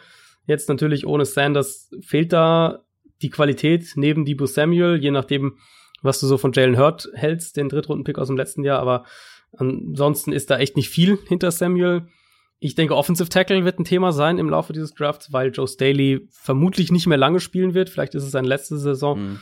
Und dann ist es eben, man kann Richtung Defensive Line irgendwann gehen. Ich halte es auch in der Realität hier für gar nicht so unwahrscheinlich, dass die Niners tatsächlich diesen Pick, den sie für DeForest Buckner gekriegt haben, in einen Derek Brown oder Javon Kinlaw stecken. Mhm. Für mich wäre das aber eher was für Tag zwei des Drafts und ich, oder Tag drei sogar. Die Niners haben ja dann auch nicht mehr so viele Picks tatsächlich. Ähm, ja, an Tag zwei keinen erstmal. Außer, genau, an Tag zwei erstmal keinen im Moment, aber genau, ich vermute, die werden mit einem ihrer Picks runtertraden. Cornerback wäre ansonsten das andere Thema noch. Also da sehe ich immer noch echt mm. Bedarf und da würde ich auch was machen wollen. In dem Fall aber für mich das Thema wie schaffen wir es, dass unsere Offense weiter auf einem hohen Level funktioniert, mit dem Wissen, dass Jimmy Garoppolo okay ist, aber keiner, der, wo du drauf bauen solltest, dass der eine Offense alleine trägt. Der kann das teilweise in einzelnen Spielen machen, hat das letztes Jahr ja auch zum Teil gemacht, mhm. aber du solltest eben nicht drauf setzen. Und da haben wir ja letztes Jahr auch ganz konkret gesehen, wie eben der Trade für Emmanuel Sanders diese Offense nach vorne gebracht hat. Eine Waffe, so eine Waffe fehlt jetzt. Ein Receiver, der ähm, auch, auch nach dem Catch doch was liefern kann. Ein Receiver, der, der so ein bisschen ein, ein Big Play-Potenzial bringt, ohne dass der Quarterback unbedingt selbst das Play machen muss, wenn man es vielleicht so zusammenfassen will. Das ist einfach Henry Ruggs. Mm. Und ich, mich würde es nicht wundern, wenn die Niners wirklich Henry Ruggs als ihr Ziel für diesen Draft, für diesen 13, Nummer 13 Pick ausgemacht haben, wenn sie nicht Defensive Line gehen. Mhm. Also das wäre so meine Alternative dann. Einfach weil ich denke, Ruggs mit Kyle Shanahan in dieser Offense viel Play-Action, Ja. viel in diese Crossing Routes, wo er einfach auch dann Verteidigern davonlaufen kann. Der hat super Hände, das ist keiner, der einfach nur schnell läuft, sondern der hat echt auch Hände, gute Hände, hat auch viel äh, gerade in dieser Midrange gewonnen und dann kann dann eben natürlich jederzeit aus einem 20-Yard-Catch irgendwie einen 70-Yard-Touchdown machen. Deswegen glaube ich, das wäre ein Pick, der, der, der dem Cardinals-Fan in mir nicht gut gefallen würde, aber deswegen wahrscheinlich genau der richtige Pick für den 49ers GM hier. Absolut. Ich habe leichte Zweifel irgendwo bei Rux, aber irgendwie nicht, wenn er zu Kyle Shanahan kommt und dann eben Genau, mit seiner ja, genau. Wenn er nicht die saubersten Routes laufen muss, um irgendwie Separation zu bekommen, weil er die vielleicht dann schon Ja. über Scheme einfach bekommt und dann ist er einfach als After-the-Catch-Waffe brutal. Natürlich würde ich hier ein CD Lamb noch viel mehr sehen. Könnte auch sein, dass in dieser tiefen Wide Receiver Klasse der ein oder andere Top Receiver ein bisschen weiter fällt, als wir das jetzt Mhm. irgendwie erwarten oder wie wir das machen würden, weil viele Teams vielleicht sagen, okay, der Drop-off zwischen dem keine Ahnung, jetzt mal in die Tüte gesprochen, Nummer drei Offensive Tackle zur Nummer vier ist für mich einfach zu groß. Ich muss jetzt die Nummer drei nehmen, anstatt irgendwie die Nummer eins Receiver zu nehmen. Da gibt's nachher noch genug. Irgendwie könnte ich mir auch vorstellen, dass Teams vielleicht in die Richtung denken, aber Rux bei den 49ers wäre natürlich ah, spannend. Ja, Spannend. Damit wären wir bei den Tampa Bay Buccaneers. Und die sollen ein richtig heißer Kandidat sein, um für einen Offensive Tackle hochzutraden. Mhm. Ich finde, du hast hier äh, noch ein paar andere Needs, auch wenn du, glaube ich, insgesamt schon sehr gut aufgestellt bist. In der Defense hast du jetzt in den letzten Jahren viel gemacht und hast viele junge Spieler, die sich dann auch vor allem letztes Jahr ganz gut entwickelt haben. Äh, mit Todd Bowles als Defensive Coordinator. Ich war schon jetzt die ganze Zeit am überlegen, in welche Richtung ich gehe. Ich tendiere hier dazu, die Voraussetzungen, die Umstände für Tom Brady so gut wie möglich zu gestalten. Und das wäre einfach diese rechte Seite der Offensive Line zu verbessern, weil die Mhm. sieht echt noch löchrig aus. Also da würde ich jetzt nicht vertrauen. Und wie gesagt, Tom Brady ist nicht einer, der sich da irgendwie wie ein James Winston noch dreimal um die eigene Achse drehen kann und ähm, dann ja die die Offensive Line so ein bisschen kaschieren kann, äh, sondern der braucht eigentlich, auch wenn er den Ball schnell los wird, ähm, eine ganz gute Pass Protection und ich wäre hier fast bei Mikai Beckton gelandet, ähm, weil ich den Mhm, ja. weil ich den ja. tatsächlich etwas vor äh, deinem Liebling Josh Jones sehe, aber ah, ich bin hin und her gerissen. Beide haben nur Left Tackle gespielt, oder? Äh, ja, ja, ich glaube ja. Hm, da brauchen jetzt die Bucks nicht unbedingt, sondern eher für Right Tackle was. Ich nehme ich nehme Josh Jones. Ja, Ich nehme Josh Jones. Ich, also Mikael Becken, ihr kennt meine, ihr kennt meine Liebe zu Offensive Linemen und äh, Offensive Linemen scouten. Ich hätte jetzt Becken einfach, weil er einfach so ein unfassbar hohes Ceiling hat mit seinen physischen Voraussetzungen. mhm. Ähm, ja, der ist noch sehr roh, der ist noch, ähm, noch irgendwo auch eine Art Projekt. Ich glaube, Josh Jones würde da besser passen als Pass Protector dann in dieser Offense. Du brauchst nicht unbedingt diesen Mauler auf Offensive Tackle. Ähm, Josh Jones ist vielleicht auch schon ein bisschen weiter, korrigiere mich da gerne, ähm, schon ein bisschen, Ja, schon ein bisschen reifer ähm, aus gerade als, als Passblocker, Genau. wenn wir halt sagen, du willst Brady schützen. Genau, und deswegen glaube ich, macht der dann doch ähm, noch ein bisschen mehr Sicht, ähm, Sinn, auch wenn er natürlich die Seite wechseln muss dann. Josh Jones zu den Bucks, komm, eingeloggt. gönnst du dir. Ähm, ja, jetzt ist, wir sind natürlich boardtechnisch sind wir sehr auf, äh, mit sehr viel Positional Value unterwegs. Also wir haben jetzt schon vier Receiver in der Top 13 gehabt. Ich glaube, dass das im, im realen Draft sehr, sehr anders sein wird. Mhm. Tatsächlich. Ich glaube, dass die Receiver wirklich ein bisschen, bisschen später insgesamt erst gehen werden. Ich habe jetzt die Denver Broncos an Position 15, die natürlich einen ganz klarer Kandidat gewesen wären, um einen Receiver zu nehmen. Vor allem Henry Rux soll ja bei denen ganz weit oben im Kurs stehen. Äh, wenn sie keinen dieser Receiver aber eben bekommen, wie es ja hier nun mal der Fall ist, mit vier schon weg, dann gibt's für mich einen ganz klaren anderen Need und das ist Cornerback. Und die Broncos haben AJ Bouye sich geholt. Vielleicht funktioniert er noch mal besser dann in Denver unter Vic Fangio. Vielleicht äh, hat er da wieder so einen, noch so einen kleinen, kleinen äh, zweiten Frühling. Sie haben Bryce Callahan für den Slot, den, sehr, den, den Vic Fangio ja damals aus Chicago mitgebracht hatte. Aber das sind halt schon auch viele Fragezeichen. Allein was den Nummer 2 Corner Spot angeht und selbst dann bauen wir ja schon drauf, dass AJ Bouye äh, hier wieder der Nummer 1 Corner werden kann.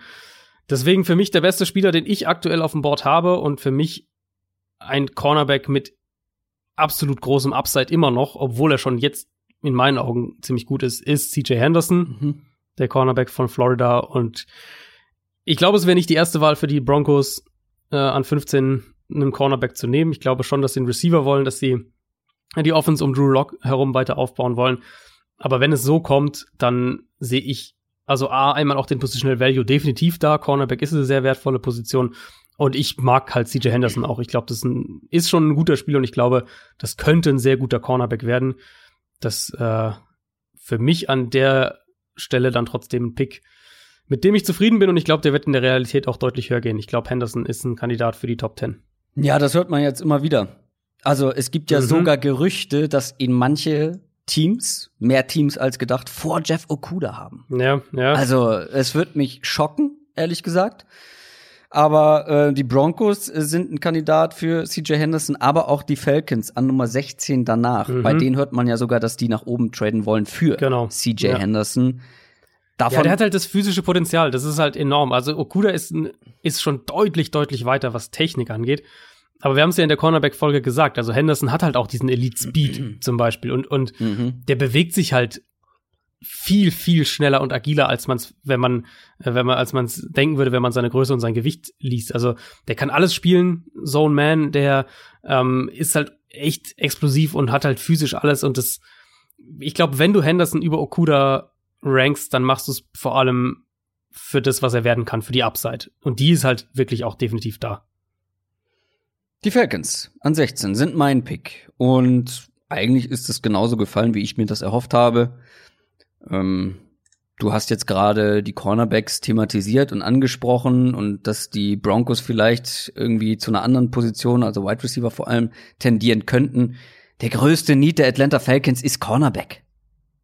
Mhm. Also da hast du momentan eigentlich nichts so richtig auf Top-Niveau. Und Desmond Trufant hast du auch noch abgegeben. Also, die, wenn die aus der ersten Runde ohne Cornerback rausgehen, hm. wäre ich geschockt und natürlich auch irgendwo enttäuscht, aber ich bin jetzt GM und deswegen kann ich entscheiden und deswegen gehe ich auch Cornerback und gehe mit meinem Nummer zwei Cornerback, weil der auch sportlich ganz gut passen würde.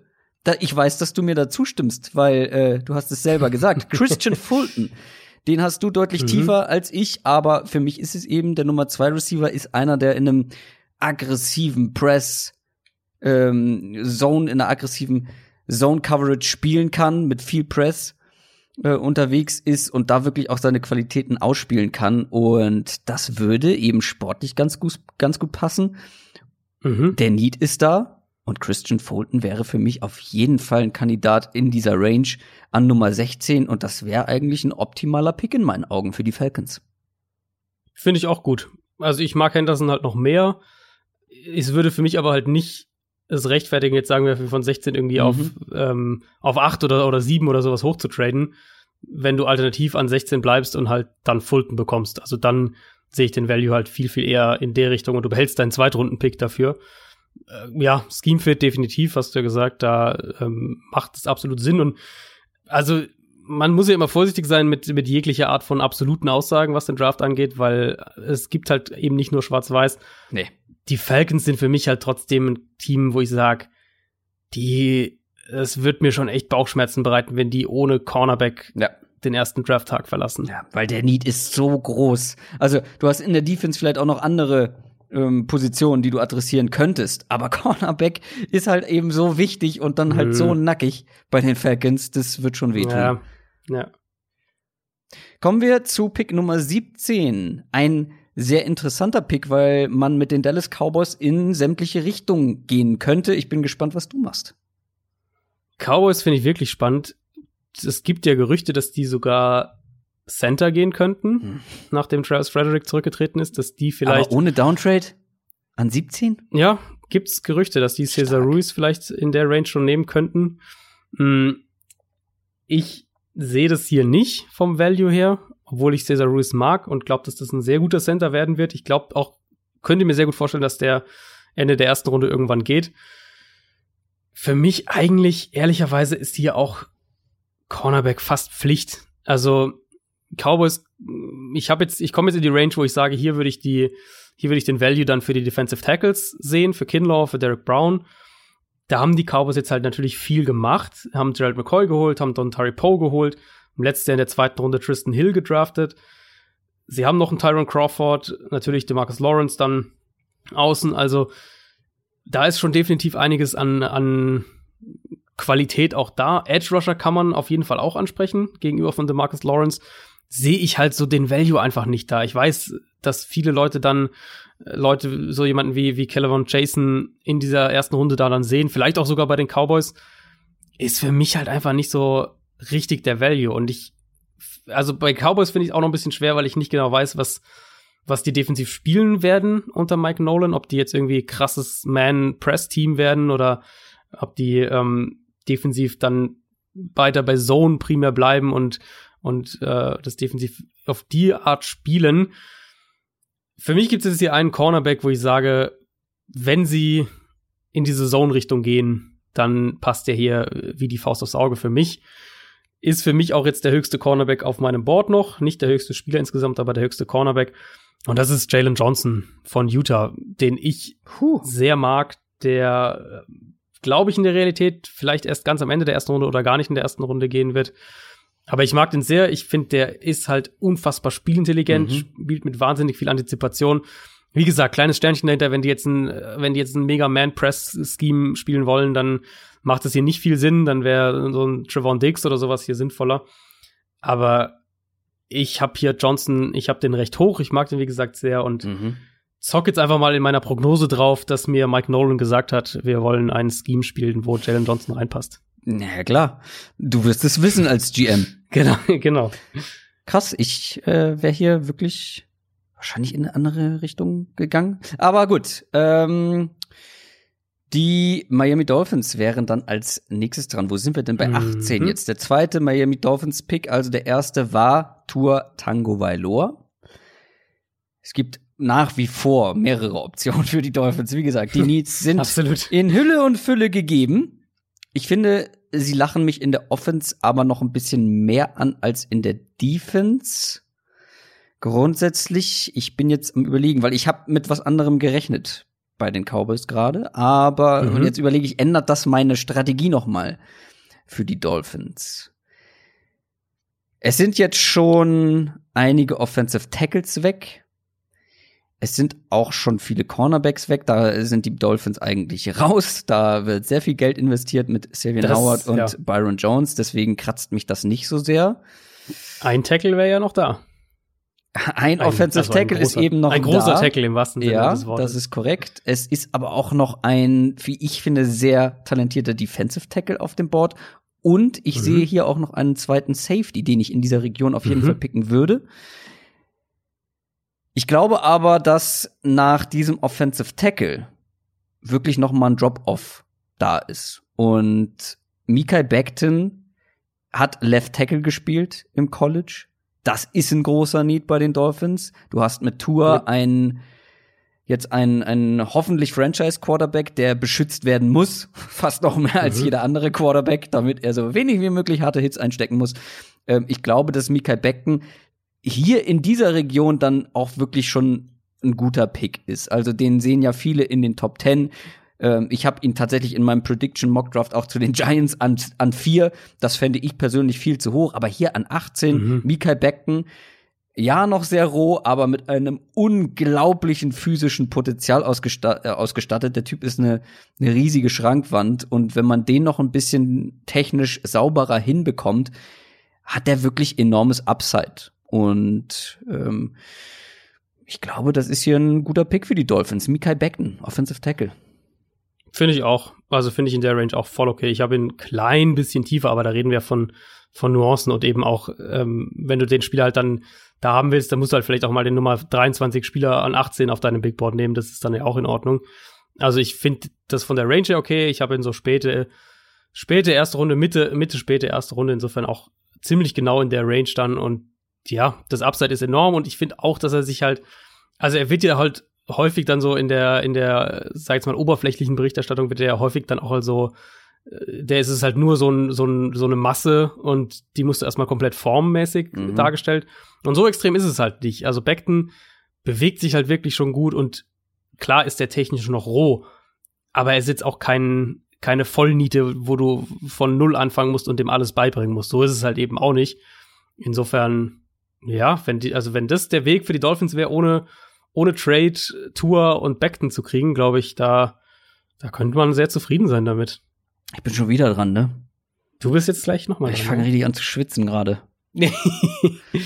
ich fange richtig an zu schwitzen. Äh, die Las Vegas Raiders wären hier mhm. ein Kandidat. Haben mit dem ersten Pick T. Higgins gedraftet. Korrekt, korrekt, korrekt. Boah, das ist wirklich gerade.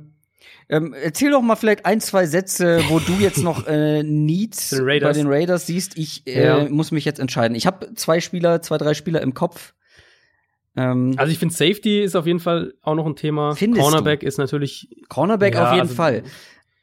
Ich weiß halt nicht, inwieweit du Demaris Randall ja. so vertraust. Das wäre so ein bisschen das Ding. Aber gut, klar, sie das haben auch noch Jonathan Abram, Abram den sie letztes Jahr genau, den letztes Jahr gedraftet haben. Cornerback wäre wahrscheinlich der größte Need, mhm, wenn Receiver mhm. abgedeckt ist. Quarterback ist auch für mich immer noch ein Thema für die Raiders. Also jetzt kommen wir auch in die Range, wo ich sagen würde, da ist Justin Herbert in Ordnung. Ich habe ansonsten für die Raiders, Aber gut, den Receiver haben wir jetzt. Defensive Tackle wäre jetzt hier auch noch ein Thema. Also sie haben mhm. jetzt zwar Malik Collins sich geholt, mhm. aber so ein richtig start explosiver Pass Rusher aus der Interior Defensive Line das mhm. wäre hier schon auch denkbar, würde ich, würde ja. ich sagen. Also Cornerback, Defensive Tackle, also, Quarterback. Ich glaube, das wären meine drei Punkte. Da sind wir sehr auf einer Wellenlänge. Safety habe ich mal ausgeschlossen, auch wenn natürlich hier ein Grand Delpit schon reizvoll wäre. Cornerback wäre egal, wer schon ein kleiner Reach für mich. Auch wenn hier mich ein Clemson-Spieler mal wieder sehr anlacht. Und Mike Mayock tut sich da, oh, da kribbeln die Finger. Ich gehe hier aber Best Player Available. Und du hast es, glaube ich, auch im Kopf gehabt, als du von einem von einem Defensive Tackle gesprochen hast, der vor allem im Pass Rush ähm, mhm. irgendwo effektiv sein kann. Ja, du hast da Maurice Hurst auch noch. Ähm, aber ich glaube, dass ein Javon Kinlaw einfach, wenn der so weit fällt, kommst du nicht drum herum.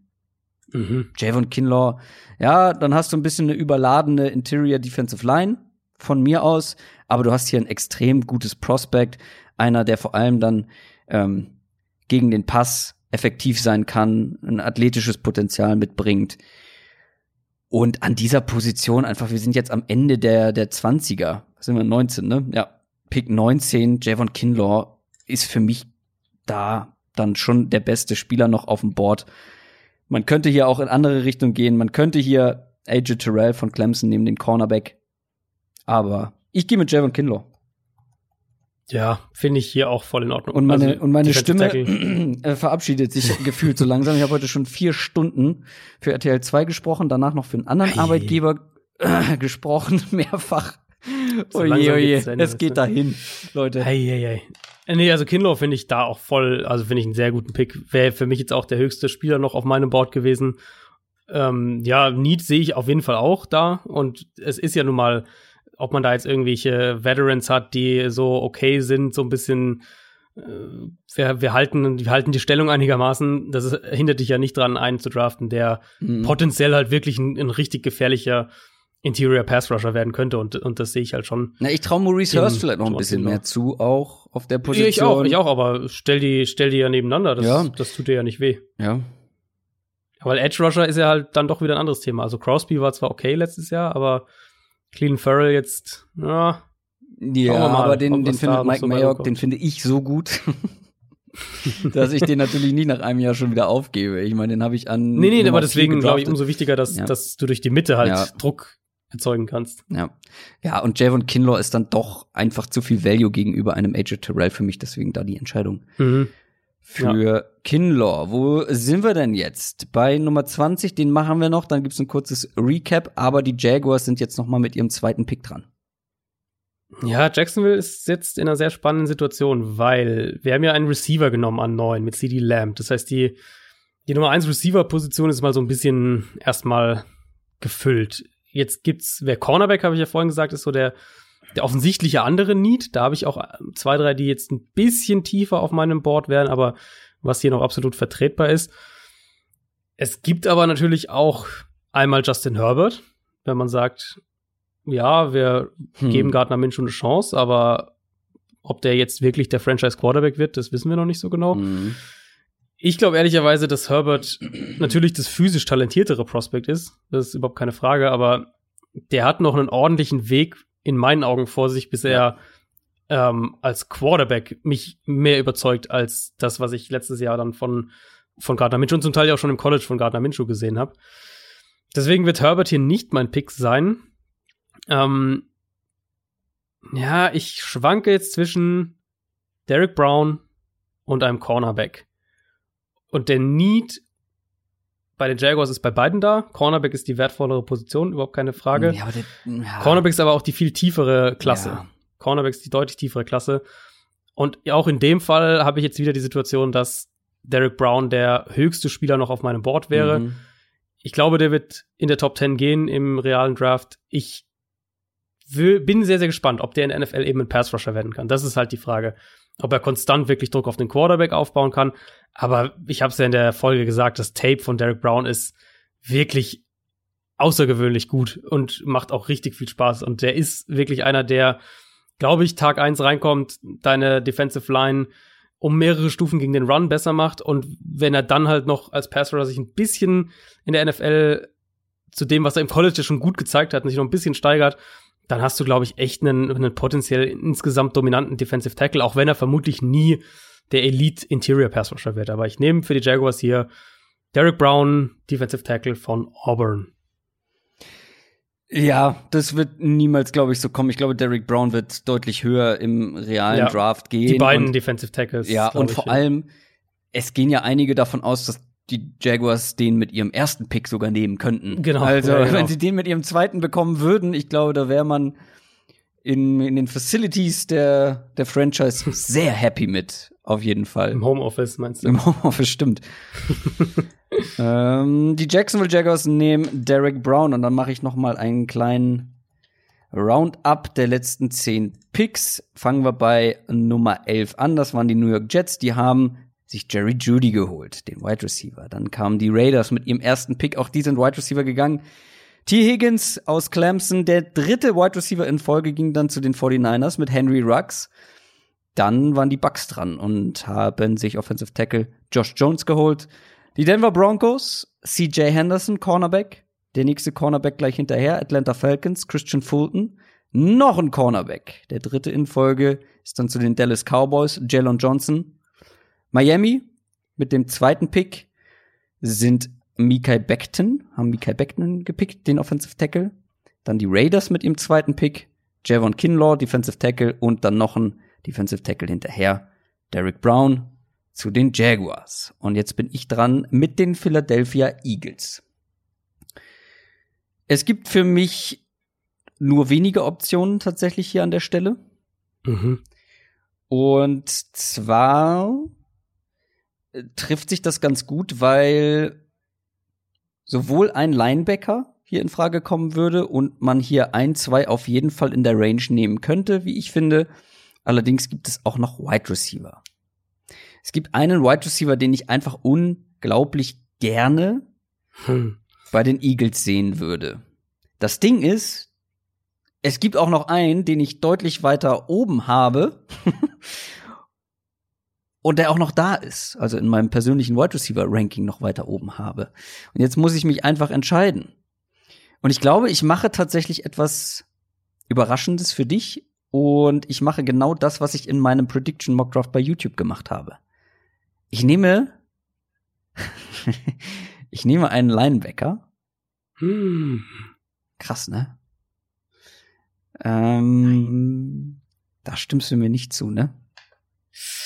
Nee, Ähm, aber mach mal deinen Pick. ja, ja, warte. Ich muss mich nur noch entscheiden. Nee. Ich nehme einen Linebacker und ich nehme Kenneth Murray. Ich nehme Kenneth Murray.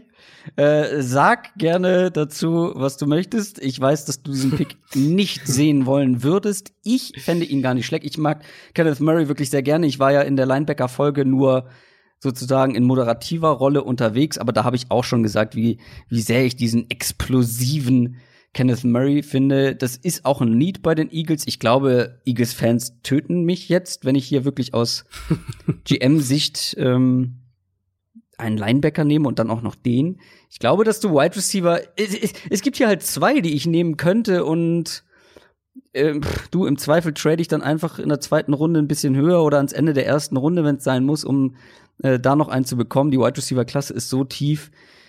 Kenneth Murray gefällt mir wirklich sehr gut, ist super explosiv und vor allem dann auch gegen den Run. Du spielst zweimal, ich weiß, du siehst es als nicht so besonders entscheidend an, aber du spielst zweimal gegen Saquon Barkley und die Giants und zweimal gegen die Cowboys, die beide sehr viel laufen wollen.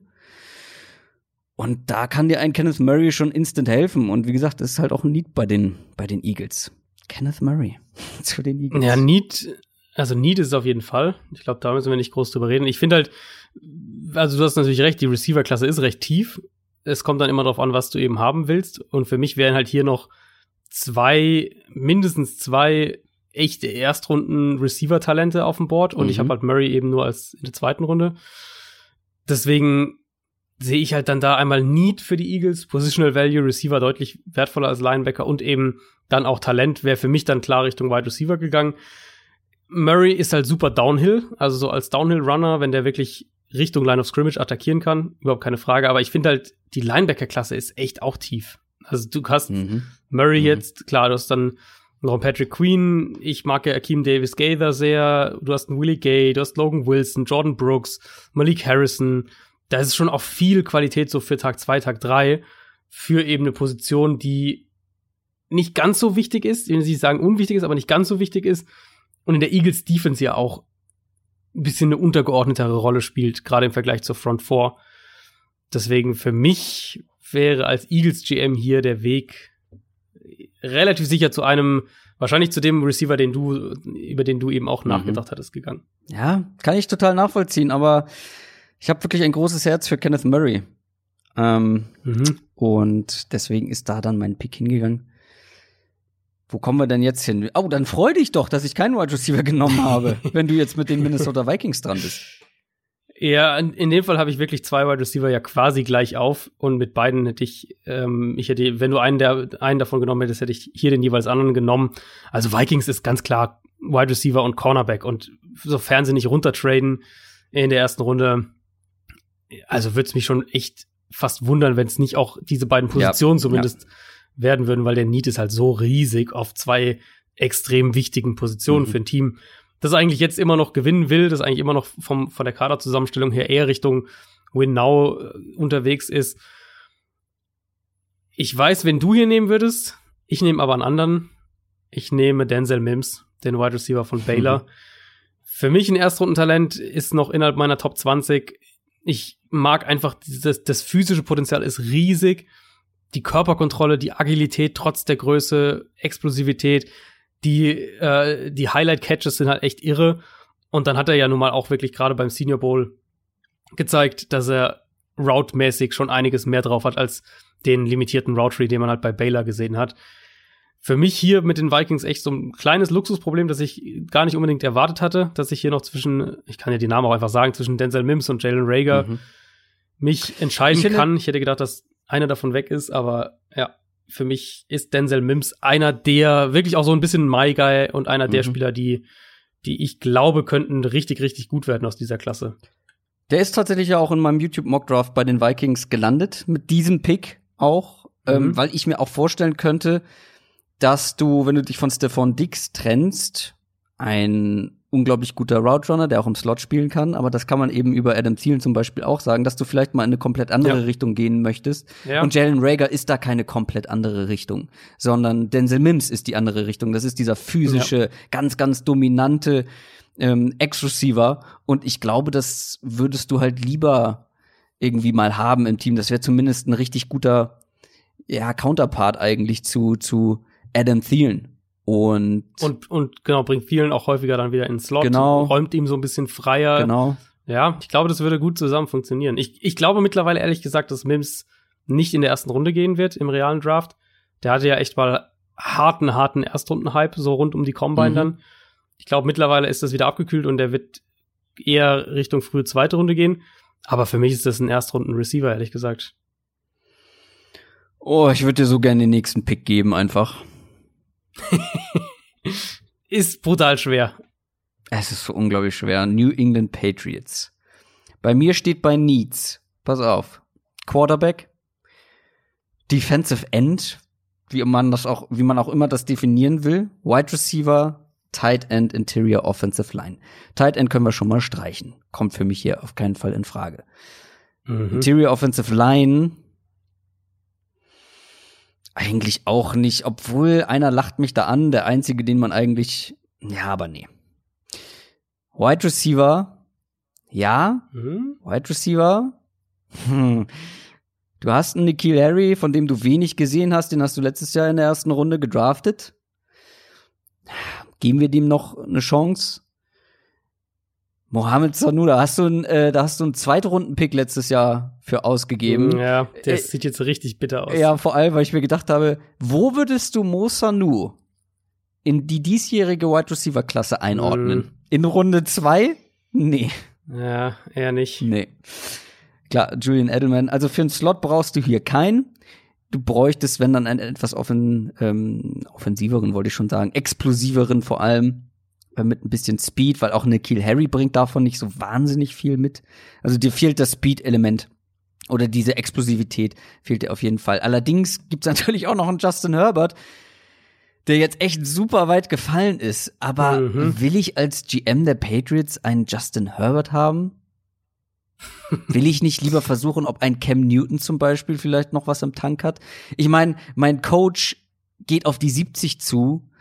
Da jetzt noch mal wirklich so ein riesiges Projekt wie Justin Herbert ähm, irgendwie zu wagen, Linebacker äh, absolut. Linebacker, da habe ich mir ja selber dann noch einen übergelassen. Wahrscheinlich den, den viele auch als Nummer zwei dann hinter Isaiah Simmons äh, auf ihrem Board haben. Du, glaube ich, ja auch. Mhm. Ich gehe äh, Jalen Rager. Ui, ja, ist- na, Würdest du nicht machen, ich weiß. Also- Aber Jalen Rager ist für mich ein First-Round-Prospect. Ich mag den wirklich Mhm. unglaublich gerne. Mir fehlt die Explosivität in der Offense, die bringt er mit. Ja, ist ein ja. richtig guter Route Runner. Ähm, ich habe es ja damals gesagt, ist eines der frus- frustrierendsten Tapes gewesen, was ich je geguckt habe, weil der Quarterback es einfach nicht gebacken bekommen hat, den Ball zu ihm zu Mhm. bekommen. Ja, ich glaube, viele würden hier Justin Herbert nehmen, um einfach diese, diesen klaffenden Need safe zu haben. Ich würde versuchen, hier mit dem, was ich im Team habe, mit dieser Qualität, ich bin ja nicht im Umbruch. Ich habe ja eigentlich ein ganz gutes Team. Ich muss nur einige Positionen noch mal upgraden. Und natürlich brauche ich einen Quarterback, einen besseren als Jared Stidham äh, wahrscheinlich sein kann oder oder sonst irgendwie ein. Wer ist er? Gabbard, ne? Nee, wer, nee, wer ist er noch mal? Brian, Brian Hoyer. Hoyer. genau, stimmt. Brian Hoyer ist auch noch da. Ja, gut, nee. Äh, dann würde ich, glaube ich, eher versuchen, mit einem Jamies Winston äh, erfolgreich zu haben. Und Jamies Winston oder Cam Newton oder so zusammen mit Jalen Rager und den anderen Waffen. Doch, ich mag das schon ganz gern. Ich mag den Pick. Also Rager ist der einzige Receiver bei mir jetzt auf dem Board noch mit einer Erstrunden-Grade. Ich habe ja Justin Jefferson so einen kleinen Tick drunter mit, mit einer ganz frühen Zweitrunden-Grade. Und es wäre natürlich auch ein Slot-Receiver primär. Ja, nee, das, Justin ja, Jefferson. genau. Deswegen habe ich den ausgeschlossen. Ja. Ich sehe schon den Punkt zu sagen, Rager bringt halt Speed, Explosivität mit in die Patriots Offense, was dieser Offense einfach von Grund auf fehlt. Überhaupt keine Frage. Insofern, ich habe so ein bisschen halt gezögert, weil ich nicht weiß, ob der in der NFL vielleicht auch dann doch eher einen, einen ordentlichen Teil im Slot spielen wird. Insofern so ein bisschen, aber ehrlich gesagt, ja, wir wissen ja auch gar nicht, wie die Patriots ihre Offense zusammenbauen. Ja. Also falls die wirklich nach dem Draft irgendwann sich Cam Newton holen, dann reden wir vielleicht von einer völlig anderen Offense. Und dann kannst du auch sagen, keine Ahnung, dann macht. Dann, dann habe ich lieber den macht- Receiver, der von alleine Separation kreieren kann, damit Cam Newton nicht in enge Ja. Fenster werfen muss. Ja, gut, dann kannst du natürlich auch argumentieren, vielleicht bauen die so eine Ultra äh, Zone Read Play Action Offense auf und, und ein LaVisca Chenault macht plötzlich da Sinn, weil du irgendwie so ein Tier, was nach dem Ja, Catch aber, äh, ja. brutal produziert. Also ist halt ganz schwer bei den Patriots irgendwas vorherzusagen. Ich glaube, der die sichere Bet sozusagen wäre Belichick, äh, also wenn man jetzt prognostizieren würde, Belichick will äh, Richtung Defense gehen und geht entweder Defensive Line oder Linebacker, wo ja, In- wo sie auch, auch viel Qualität verloren haben. In, in, im, Real Life wird das niemals passieren. Jalen Rager zu den ja, Patriots? Never. Also da setze ich hier an dieser Stelle einen Zehner gegen. Wenn das passiert, äh, spende ich einen Zehner. Aber ähm, das wird niemals passieren. Vorher nehmen die einen AJ Epinesa, wie in meinem Prediction Mock. Also das ist auch. wahrscheinlicher als ein Jalen Rager. Nee, kann ich mir Mhm. nicht vorstellen, aber ich würde es halt als GM der Patriots so machen. Und das Ganze ist hier ein großes Wunschkonzert und das ist ja auch das Schöne daran. Ja, genau. Und du bist genau. jetzt mit den Saints an der Reihe. Oh. Ja, die Saints, die Saints sind natürlich in einer unglaublich luxuriösen Position, Absolut. in dem Sinne, als dass sie so gar keine gravierenden Baustellen haben. Also die eine, die wir ja immer angesprochen haben, Nummer zwei Receiver, Nummer zwei Receiver, haben sie ja nun mal mit Emmanuel Sanders adressiert und Aber hättest du, Nummer zwei Receiver, hättest du Ja. zu Jalen Rager als Nummer drei Receiver vielleicht sogar tendiert an der Stelle? mhm, könnte ich mir durchaus vorstellen. Da ist dann halt der Punkt, also Rager, wie gesagt, für mich wäre der, der das letzte Nummer eins Receiver-Talent gewesen. Aber da kann ich mir halt echt auch vorstellen, aus Saints Sicht dann Runde zwei ein Brandon Ayuk oder ein KJ Hamler, Ja. irgendwie so ein Tyler Johnson dann in Runde drei oder Michael Pittman in Runde zwei, so jemanden zu draften und den halt dann hinter Thomas und, und Sanders dann perspektivisch als Sanders Nachfolger sozusagen aufzubauen. Ich glaube, da müssen sie keinen Erstrundenpick dieses Jahr investieren. Ich finde, Linebacker macht Sinn. Mhm. So ein bisschen einen, der noch neben dem Mario Davis, der auch covern kann, was Patrick Queen natürlich wäre. Aber in dem Fall jetzt für mich ist dann doch der Punkt, wo ich sage, hier ist dann auch Justin Herbert weit genug gefallen. Und ich glaube, klar, die Saints sind im, im Win-Now-Modus, aber das heißt ja nicht, dass ich jetzt auf Teufel komm raus versuche, einen Rookie zu finden, der vielleicht ein paar Snaps mehr spielt. Rookies sowieso in der Rookie-Saison ist ja oft der, der große Impact kommt ja meistens erst im zweiten, dritten Jahr. Ähm, und Herbert hätte hier halt die Chance, unter einem der besten Offense-Coaches der, der NFL, hinter einem der besten Quarterbacks der NFL zu lernen, ein Jahr, vielleicht sogar länger, Mhm. und dann von Drew Brees zu übernehmen. Und, und es wäre auch keine Situation, wo irgendwie Herbert reinkommt und nach zwei schlechten Spielen vom Starter schreit die Menge nach Justin Herbert, sondern Drew Brees ist da ganz, ganz fest im Sattel. Deswegen glaube ich, für Herbert wäre es ne, wär's sowas wie die ideale Situation. Und die Saints, so sehr sie auch ihren Cap Space seit Jahren vor sich herschieben und alles, irgendwann müssen sie auch mal in die Zukunft denken. Und deswegen an dem Spot hier für mich auch vom, vom Value, vom, äh, von der Position her alles völlig im Rahmen. Spannend. Justin Herbert landet bei den Saints. Hat man, glaube ich, auch nicht so oft in Mockdrafts gesehen. Ich glaube nie. nee. Überhaupt Aber nicht. Saints, also Saints sind auch immer jedes Jahr, jetzt ja echt die letzten Jahre, ein Team gewesen, das sehr, sehr aggressiv in der ersten Runde Ja. war mit Uptrades. Insofern, Wir haben ja schon damit weiß, gerechnet, dass glaube, sie sich Herbert Lamar Jackson holen, nachdem sie ähm, vor zwei Jahren hochgetradet sind. ja, ja, ähm, Herbert wird, denke ich, nicht, auch nicht in ihre Uptrade-Range fallen in der Realität. Aber dass die irgendwie hochgehen, um sich einen, keine Ahnung, was, äh, Isaiah Simmons, wenn der bis 10 fällt oder sowas zu holen, also das würde ich absolut nicht ausschließen. Wenn der mal bis 10 fällt. Ja, Das war Pick Nummer 24. Du bist gleich noch mal dran, weil jetzt kommen die Ja, Vikings stimmt, ja. zum zweiten Mal. Mhm. Ja, jetzt baue ich mir wirklich hier den Vikings Bilderbuch Draft. Ich wollte, ich Ähm, muss kurz mal deine, deine Picks, also jetzt vielleicht Justin Herbert ausgeschlossen, aber du hast schon sehr viele Picks, der die Fanbase sehr befriedigen würde. Also du bist schon sehr Fanbase-orientierter GM. Absolut. Ei, ei, ei. absolut. Also das sind ja wirklich, das sind Aber ja wirklich hier Umfrage-Picks.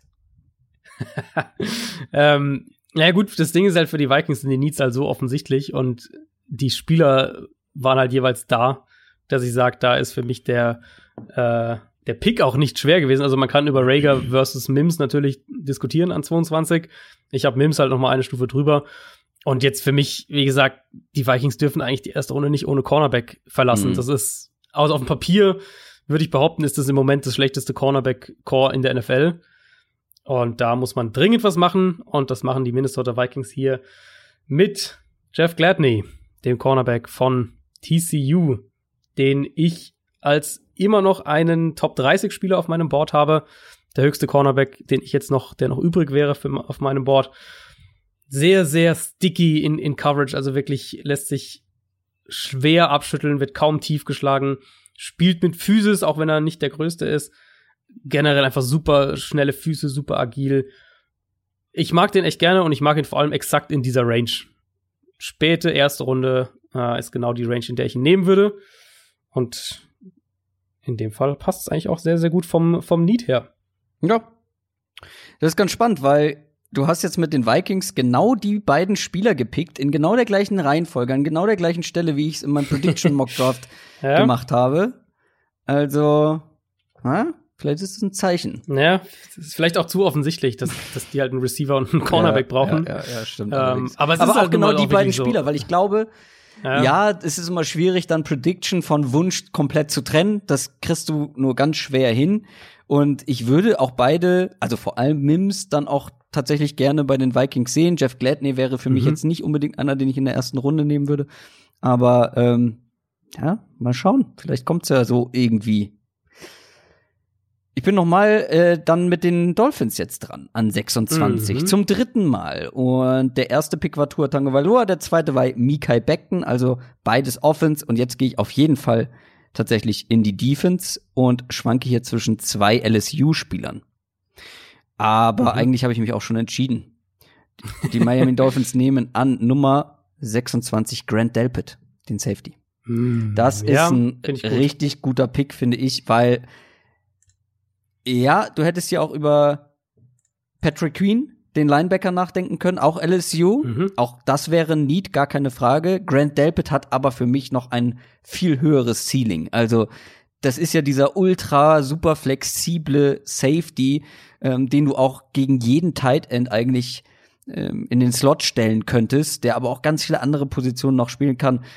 Ja, er ist einer der schlechtesten Tackler, die ich irgendwie mal gesehen habe. Ähm, aber er bringt ein so hohes Upside mit und kann halt wirklich ja eine Defense auch in ihrer Struktur so ein bisschen verändern.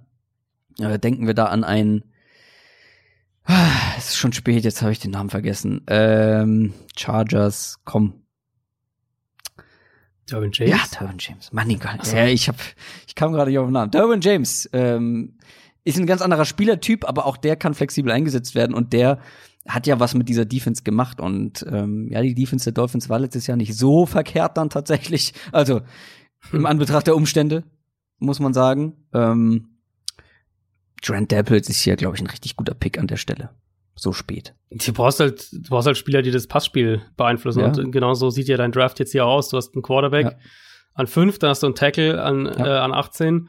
Und Delpit, klar, die Tackle-Probleme sind bei ihm nicht wegzudiskutieren. Die sind auch da und die, die werden ihn auch in der NFL begleiten, bis auf weiteres. Aber das ist halt eine super Matchup-Waffe defensiv gegen den Pass. Und deswegen habe ich den auch in der ersten Runde. Ich habe den sogar noch ein bisschen höher. Also für mich wäre das hier ein, ein echter Value-Pick Ja. an 26. Ja. Hätte auch ehrlicherweise kein Problem. Also gut, jetzt so wie das Board gefallen ist mit Beckton noch da, glaube ich, macht Beckton an 18 schon mehr Sinn. Aber im Vakuum betrachtet, wenn die Dolphins Grant Delpit an 18 nehmen Mhm. würden, würde ich das auch nicht kritisieren. Also wenn der Draft so für die Dolphins kommen sollte, kann ich mir als GM auf die Schulter klopfen. Also das ich wäre glaube auch, also jetzt hier, hier äh, massentaugliche Picks, ich glaube, mit dem Dolphins-Draft bist du auch ganz gut ja, unterwegs. stimmt. Das kann gut sein. Ich weiß, dass wir ein paar Dolphins-Fans unter den Hörern haben, also gerne mal Feedback geben. Seid ihr zufrieden mit mir als GM? Ich glaube schon. Jetzt musst du natürlich versuchen, ähm, Pete Carroll ähm, Mhm. irgendwie glücklich zu machen mit den Seahawks an 27. Dann draft ich einen Running Back direkt mal in der ersten Runde. Stark. AJ Dillon. Boah. ähm, ja, Seahawks finde ich hier echt schwer. Also in der Realität für mich ganz klarer Downtrade-Kandidat. Ich kann Ja. mir sehr gut vorstellen, dass die wieder aus Runde 1 rausgehen. Finde ich schwer, weil Seattle hat jetzt nicht mehr diesen krassen Need auf Cornerback, den ich ihnen noch vor ein paar Wochen zugeschrieben hätte, einfach mit der Äh, mit der Verpflichtung von oder mit dem Trade für Quinton Dunbar sind die echt auch noch mal Mhm. da doch jetzt deutlich besser aufgestellt. Mhm. Sie haben natürlich einen riesen Need auf Edge. Edge Rushers klingt ja immer mehr so, als wäre Clowney, als würde der wirklich nicht mehr zurückkommen. Ähm, würde der die Reise woanders hingehen, vielleicht Tennessee. Das ist ein riesen Need. Finde ich halt vom Value hier oh, so mittelgut. Auf der anderen Seite habe ich jetzt auch nicht mehr viel an Value, was ich sag, ähm, das wäre jetzt ein krasser Value-Pick an der Stelle. Ja, ich würde, ich hätte gerne gesehen, dass ein Offensive Tackle hier runterfällt. Ist natürlich überhaupt gar nicht passiert, sondern die sind alle schon längst weg. Mhm.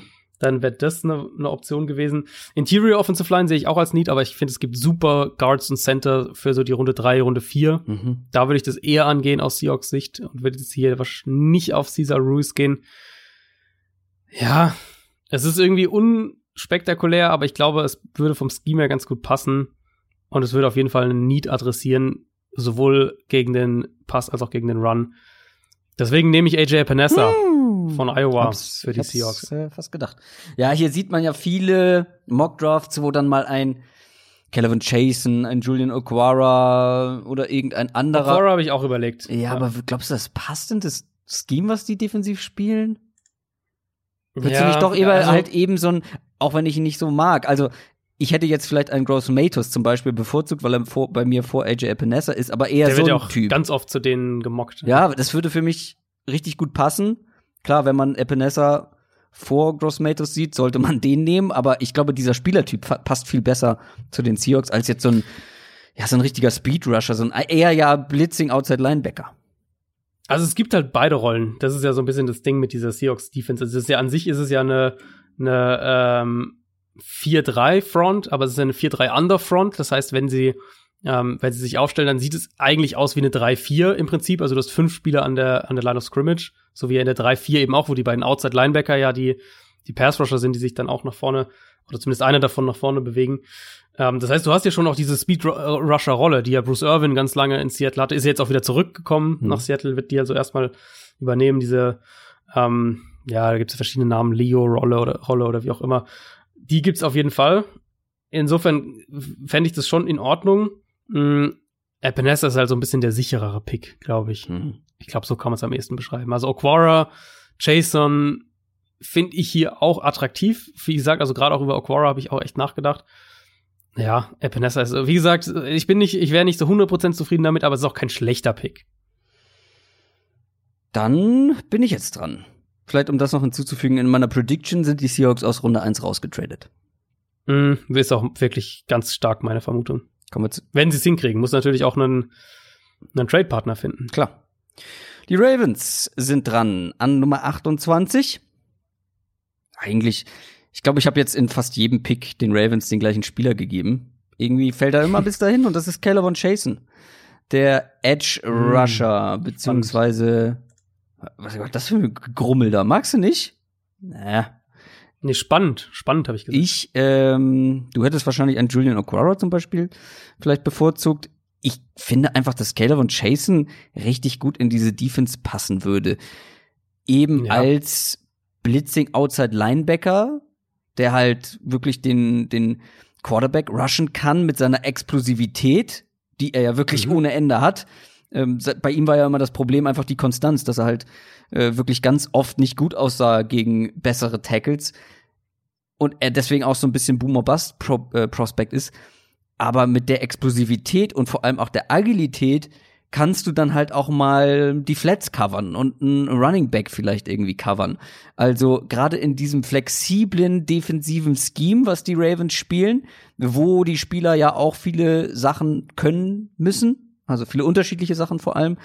Und dann bist du hier nicht der, der wichtigste Pass-Rusher ähm, insgesamt. Ich glaube, ähm, dann auch noch mit ein bisschen mehr Speed über außen, das könnte der Defense auch gut tun. Ich finde, Keller von Jason ist hier ein, einfach ein irgendwie Arsch auf Eimer-Pick.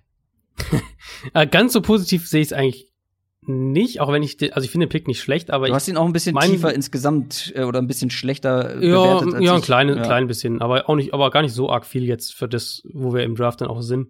Mm, nee, mein Gedankengang wäre eher, die Ravens haben ja jetzt echt noch mal einiges in ihre Front investiert mit, also sie haben Mhm. Matt Judon den, den Franchise-Tag gegeben, dann haben sie Calais Campbell geholt, sie haben Derek Wolf geholt.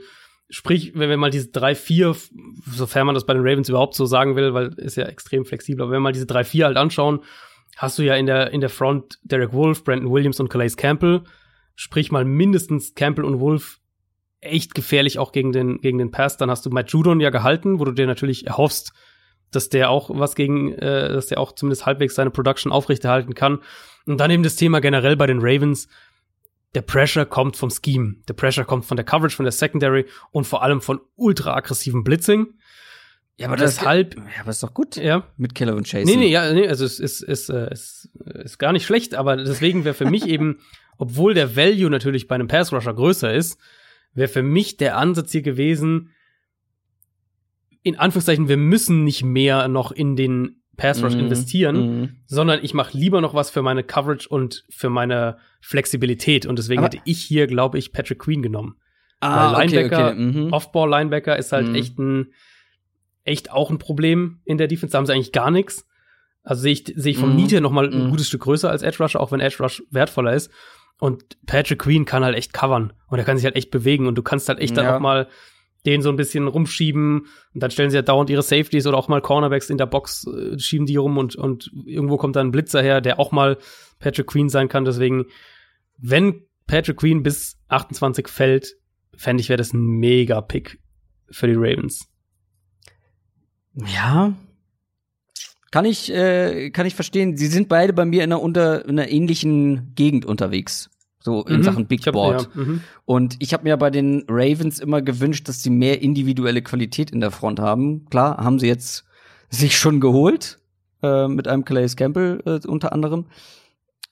Aber ich würde hier einfach auch noch einen äh, individuell einfach unberechenbaren Pass-Rusher gerne sehen. Der dir wirklich jedes Play oder der kann jedes Play zerstören, wenn es funktioniert. Kann dann halt auch mal Mhm. einige Snaps auf dem Boden landen, aber ja, Patrick Queen. Ja, ich glaube, das ist dann Geschmackssache. Ich glaube, dann bin ich hier auf den, auf den Pass Rusher einfach gegangen. Wegen Positional Value. Mhm. Und damit kommen wir zu den Titans an, wo sind wir? 29. 29, genau. Die Tennessee Titans. Ja, ja, haben eigentlich gar nicht so viele mega krasse Needs. Right Tackle Thema sehe ich hier den Value nicht. Mhm. Ähm, Edge Rusher, sie haben sich Vic Beasley geholt, aber inwieweit man darauf vertrauen will, also Julian O'Quara sehe ich hier absolut auch als denkbar. Für mich aber ehrlich gesagt problematischer noch ist die Coverage, konkret eben die Cornerbacks. Sie haben aktuell hätten sie wären Dory Jackson und Malcolm Butler die Starter, das ist okay, aber viel mehr haben sie halt auch nicht dahinter. Und selbst bei Butler sind wir ja nicht so sicher, was wir von dem noch kriegen. Deswegen ein junger Cornerback, der mit Aggressivität spielen kann, wie die Titans das wollen, der pressen kann, ähm, der outside überleben kann und glaube ich auch eher früher als später auch starten könnte. Zum Beispiel, wenn man Dory Jackson dann mal hier und da einen Slot aufstellt mit seinem Speed und seiner Agilität, wäre für mich Javon Diggs, der Cornerback von Alabama. Mhm. Und den würde ich hier den Titans geben. Ja. Hattest du gesagt, dass die Titans wahrscheinlich in Realität echt ein Team sind, was raustradet? Wahrscheinlich, ne? Äh, Also, hatte ich nicht äh, gesagt. Ich glaube es, ja. Ich Glaubst du nicht? Also ich Weiß- kann es mir echt gut vorstellen. Äh, ich finde die Titans ehrlich gesagt ziemlich schwer zu lesen, muss ich wirklich sagen. Ich Das könnte gilt- mir vorstellen, geht dass vielen so, ja. Ähm, es könnte natürlich auch sein, also man darf nicht vergessen, nur weil wir jetzt hier keinen Offensive Tackle Value mehr sehen, muss das nichts heißen. Also es kann sehr gut sein, dass die NFL das komplett anders sieht und wir sehen Ja.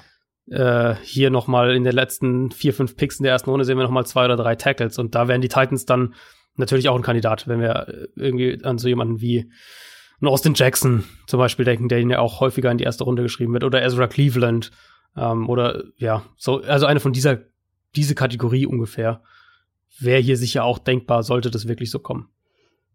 Dann bin ich wieder dran mit den Green Bay Packers und ich wurde ja eben hart kritisiert als Eagles GM dafür, dass ich bei der Entscheidung zwischen Linebacker und Wide Receiver zum Linebacker tendiert habe. Mhm. Und bei den Packers sind es eigentlich auch die beiden Needs, die einen förmlich anspringen. Wide Receiver und Linebacker.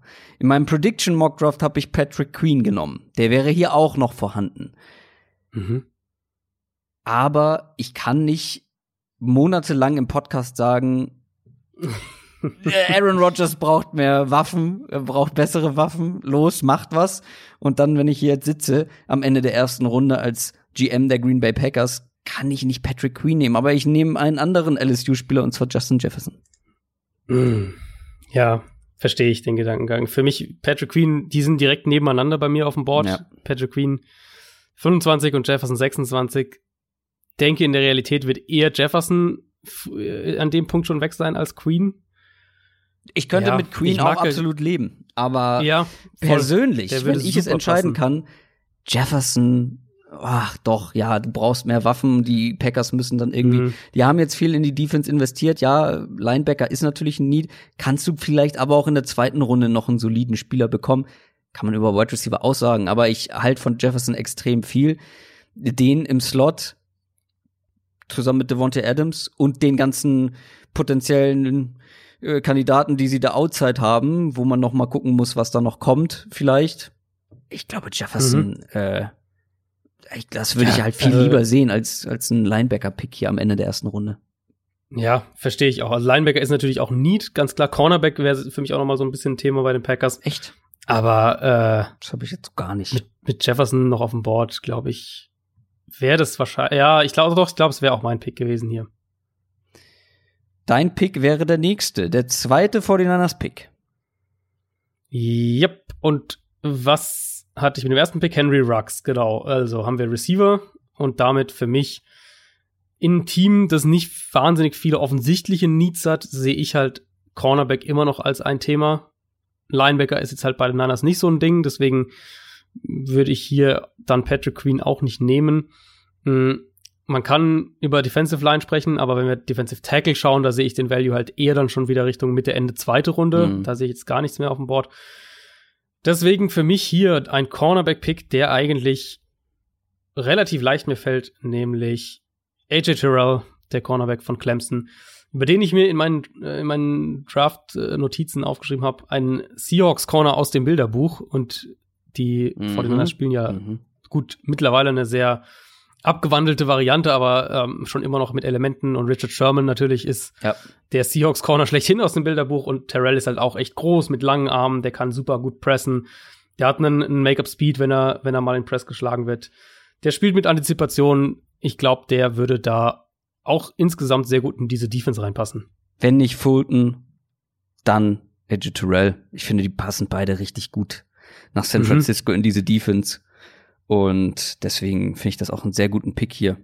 Ähm, was man hier noch mal sagen muss, ich glaube, ich als GM hätte hier safe zurückgetradet und mir ja, einen ja. Schlag irgendwie Midround-Picks geholt, weil die sind nach diesem Pick bis zur fünften Runde kein ja. einziges Mal mehr dran. Also die brauchen Midround-Picks auf jeden Fall.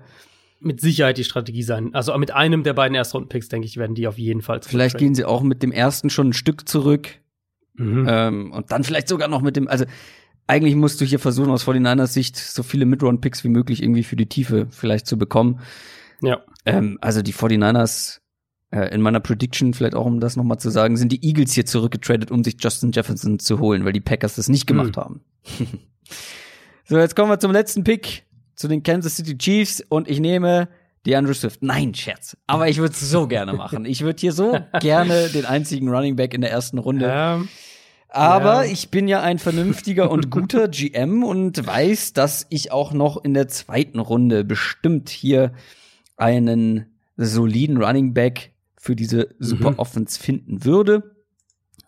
Vielleicht sogar in der dritten, aber egal. Es ist jetzt ein Spieler echt viel, viel weiter gefallen, als ich gedacht hätte. Und ich bin ja auch jemand, der jetzt schon oft gesagt hat, Leute, die Chiefs Defense ist echt ein Problem oder kann echt ein Problem werden. Ja, okay, sie haben dann trotzdem den Super Bowl gewonnen mit dieser Defense. Aber das ist ja kein Argument dagegen, trotzdem in diese Defense irgendwie zu investieren, beziehungsweise Draft Picks zu investieren. Und auch die Chiefs sind, glaube ich, ein Kandidat, die da nochmal wegtraden, wenn es da irgendwie gute Angebote gibt. Aber wie gesagt, es ist jetzt einer weiter gefallen, als ich das gedacht hätte, auch weil ich ihn selber hab fallen lassen. Und das ist Patrick Queen, der Linebacker. Mhm. Äh, und Sehr, sehr guter Pick ja. ja, also den am Ende der ersten Runde so spät noch zu bekommen, wird, glaube ich, in echt eher nicht passieren. Aber das ist ein Need bei den Chiefs, auf jeden Fall. Äh, Und gerade dann halt gegen den Pass, du hast es angesprochen, bei Patrick Queen bringt er extrem viel mit, extrem viel Talent, ähm, ein sehr agiler Linebacker mit einer großen Reichweite und das ist, wie gesagt, eine Schwachstelle in der Defense. Und ich glaube, das ist ein, ja, fast ein No-Brainer-Pick für mich jetzt an der Stelle. Also für mich, Chiefs waren für mich immer entweder auch Downtrade-Kandidat oder eben Cornerback, habe ich immer. Ja, klar, aber da sind jetzt aber echt schon einige weg. Genau, ja, da sind echt ganz, Ich ganz viele weg. Da habe ich meinen nächsten Value, glaube ich, tatsächlich dann erst Ende zweite Runde hier auf meinem Big Board. Also alles, was erste, erste, Ist Erste Trevor Dix schon zweite weg? Runde, Trevor ist Dix weg? ist auch weg, ne? Genau. Ja, dann sind alle meine.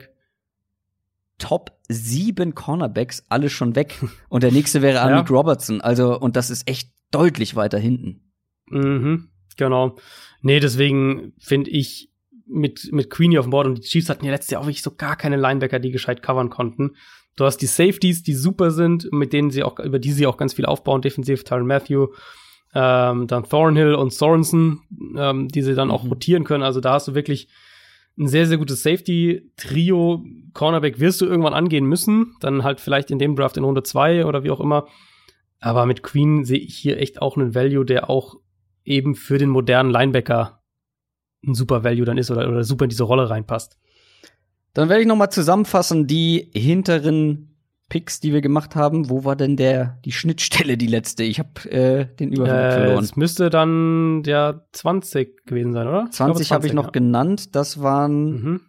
Die die Jaguars, Jaguars, mit also genau. Die Eagles mit der 21 haben dann weitergemacht mit Kenneth Murray, dem Linebacker, ein umstrittener Pick, wie ich gemerkt habe. Die Minnesota Vikings haben dann Denzel Mims genommen für die Fans. New England, Jalen Rager, auch ein kontroverser Pick dann an meiner Stelle. Die New Orleans Saints haben sich den weit gefallenen Justin Herbert nicht entgehen lassen. Dann war noch mal Minnesota dran, Jeff Gladney, Cornerback. Die Dolphins mit ihrem dritten Pick haben den Home Run komplett gemacht und haben den Safety Grant Delpit genommen. Die Seahawks, AJ Epinesa, Baltimore Ravens, Caleb von Chasen. Dann die nächsten Cornerbacks oder der nächste Cornerback, der vom Board gegangen ist, ist Trevor Dix. Der ist jetzt bei den Titans, Green Bay Packers, Justin Jefferson, Wide Receiver, noch ein Cornerback, AJ Terrell bei den 49ers und zum Abschluss der ersten Runde ist Patrick Queen, Linebacker von LSU, zu den Chiefs gegangen. Bist du zufrieden mit deinen Bist Picks? du, wollte ich auch gerade fragen, bist du zufrieden? ähm, ey, also, ehrlich gesagt, ja, ich meine, wir haben jetzt natürlich das gemacht, wie wir es machen würden. Und das Big Board Dann ist man meistens bei mir, zufrieden, ne? Aber ja. Genau, genau. Ähm, das Big Board bei mir spiegelt es auch echt wieder. Also für mich der größte Reach diese, in diesem Mock wäre jetzt Kenneth Murray gewesen, den Natürlich. ich halt erst ähm, ja so Mitte zweite Runde hab, glaube ich, und du hast den halt zweite Hälfte erste Runde genommen. Mhm. Aber ansonsten sind es für mich alles entweder Erstrundenspiele auf meinem Board oder halt so Borderline erste Runde, frühe zweite Runde, Mhm. wie halt Diggs und Chason und Terrell. Die halt alle frühe zweite Runde. Oder Epinesa auch. Also sehe da den, den äh, vom Value her, wäre ich, wenn das so passieren würde, würde ich vom Value her, glaube ich, sehr wenig an, bei den Teams kritisieren. Ja, ich bin mit manchen Picks nicht zu 100% zufrieden, weil, die, weil das Board einfach nicht so gefallen ist, wie ich das erhofft hatte. Zum Beispiel bei den Raiders hätte ich natürlich gerne einen Jerry Judy oder vielleicht sogar einen CD Lamb genommen, aber Jerry Judy Ja. ist einen Pick vorher gegangen, deswegen musste ich dann zu T. Higgins tendieren. Finde ich jetzt nicht verkehrt, aber natürlich ist da schon noch ein kleines Gap qualitativ. Ähm, Ich bin mit dem Seahawks-Pick nicht so 100% zufrieden. ja. Epinesa ist halt so, ich glaube, den, den nimmst du halt, weil es, du weißt halt, der wird wahrscheinlich, wird der relativ zuverlässig für dich starten können, aber er wird halt dich wahrscheinlich nie so richtig vom Hocker hauen. Es ist die Frage, was man so von seinem Erstrunden-Pick, wenn der Ende der ersten Runde ist, erst erwartet. Ähm, Ja. ja. Ich bin Ist okay, Ja. also ich würde es nicht, ich würde es nicht irgendwie bashen oder so, wenn das so passieren würde, aber ach, es ist halt kein Pick, über den man irgendwie excited ist. Und im Nachhinein würde ich bei den Eagles doch, glaube ich, eher zu Jalen Rager tendieren, den ich dann zwei Picks später bei den Patriots genommen habe. Nicht Justin Jefferson, auch wenn ich das gerne sehen würde, sondern Jalen Rager. Ah, Kenneth Murray. Ich mag Kenneth Murray einfach zu gerne. Ich glaube, da habe ich mich ein bisschen, ich glaube, da war ich etwas blind vor Liebe. Na, das ist ja, aber auch als GM ist es ja, die Spieler zu picken, die du magst, ist ja irgendwo auch deine so. Aufgabe. Ja, ich habe es aber auch äh, sportlich äh, argumentiert und gerechtfertigt. Hm, nee, also Need ist es auf jeden Fall. Ich hätte es halt aus Value-Sicht anders gesehen, aber Need ist, ist, ist Linebacker bei den Eagles auf jeden Fall. Wir sind zwar schon sehr fortgeschritten in der Zeit, aber was auch immer dazugehört zu dieser Folge am Draft Day, sind Bold Predictions. Mhm. Wie viele hast du denn jetzt vorbereitet, die man jetzt so in Also ich habe mir mal, ich habe mir insgesamt mal äh, vier aufgeschrieben. What? Aber du darfst nur zwei. Ich ich reagiere einfach auf das, was du so machst, damit wir möglichst viel Vielfalt haben. Okay, äh, die kann man ja relativ kurz erläutern. Unsere mhm. Bold Predictions. Haben wir da eigentlich einen Bumper für? Bestimmt. Komm, hier noch ein Bumper. Bold Predictions. Meine erste Bold Prediction. Tour Tango Vailoa fällt viel weiter, als wir das erwartet hätten. Ich bin komplett hin und her gerissen. Auf der einen Seite gehe ich so ein bisschen davon aus, dass diese ganzen Gerüchte, oh, ganz viele haben Tour von ihrem Board komplett gestrichen, einfach wegen der ganzen Verletzungsgeschichte. Ja, irgendwo glaube ich, dass das irgendwelche Smokescreens sind und ja, sollen die Teams irgendwie in falsche Richtungen lenken. Keine Ahnung. Auf der anderen Seite kann ich es mir dann aber auch wieder gut vorstellen, dass wir so ein Aaron Rodgers-Szenario sehen von mhm. so einem mhm. Quarterback, mhm. den alle viel höher erwarten und der fällt und fällt und noch ein Team geht an ihm vorbei. Keiner tradet für ihn hoch, weil dann vielleicht dann doch die Sorgen und die, die Ungewissheit einfach auch ja, den aktuellen Umständen geschuldet zu groß sind. Ich meine, du konntest jetzt nicht die eigenen Ärzte da mal, da mal beischicken und gucken lassen und dir ein wirklich ganz persönliches Feedback einholen. Du musst da auf die Meinungen anderer vertrauen und vielleicht ist das dann wirklich vielen zu heikel und vielleicht fällt er tatsächlich irgendwo echt bis hinter Platz 15, hinter Pick 15. Vielleicht hm. fällt er einem Team in den Schoß, das eine gute Connection zu Alabama hat und die genau wissen, wie sein Zustand ist, weil die Leute in Alabama oder bei Alabama das wissen. Zum Beispiel die Patriots. Also ich glaube, wenn die wirklich die Patriots eine Chance auf ihn haben, dann werden sie schon hochgehen müssen für ihn. Ja, aber ähm, vielleicht nicht so weit, wie, wie man das denkt. Ja, vielleicht nur ein paar also Plätze. Also, mein Gefühl ist so ein bisschen, dass die das Tour Top 10 trotzdem noch geht. Ich glaube, dass er dass seine Range so irgendwo zwischen 5 und 10 ist. Aber das ist nicht bold. Nee, nee, nee, nee, das wäre das ist das wäre keine bold prediction. Okay. Das, aber ich glaube, dass er halt in der Range ungefähr gehen wird. Die Frage wird halt nur sein, ob er per Uptrade dann geht, also ob ein Team für ihn hochkommt oder ob er für eines der zu einem der Teams halt geht, das wir irgendwie denken, also halt Dolphins Chargers und bei den Dolphins ah, irgendwie ist mein Gefühl immer mehr, dass die ganz sicher gehen wollen mit diesem ersten Pick und da echt Tackle gehen.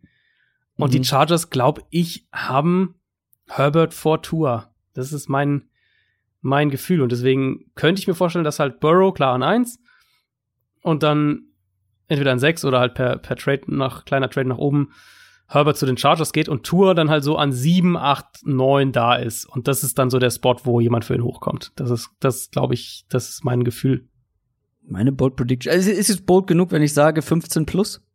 Das ist, ja, 15 fände ich schon sehr bold. Okay. 15 plus. Deine erste Bold Prediction.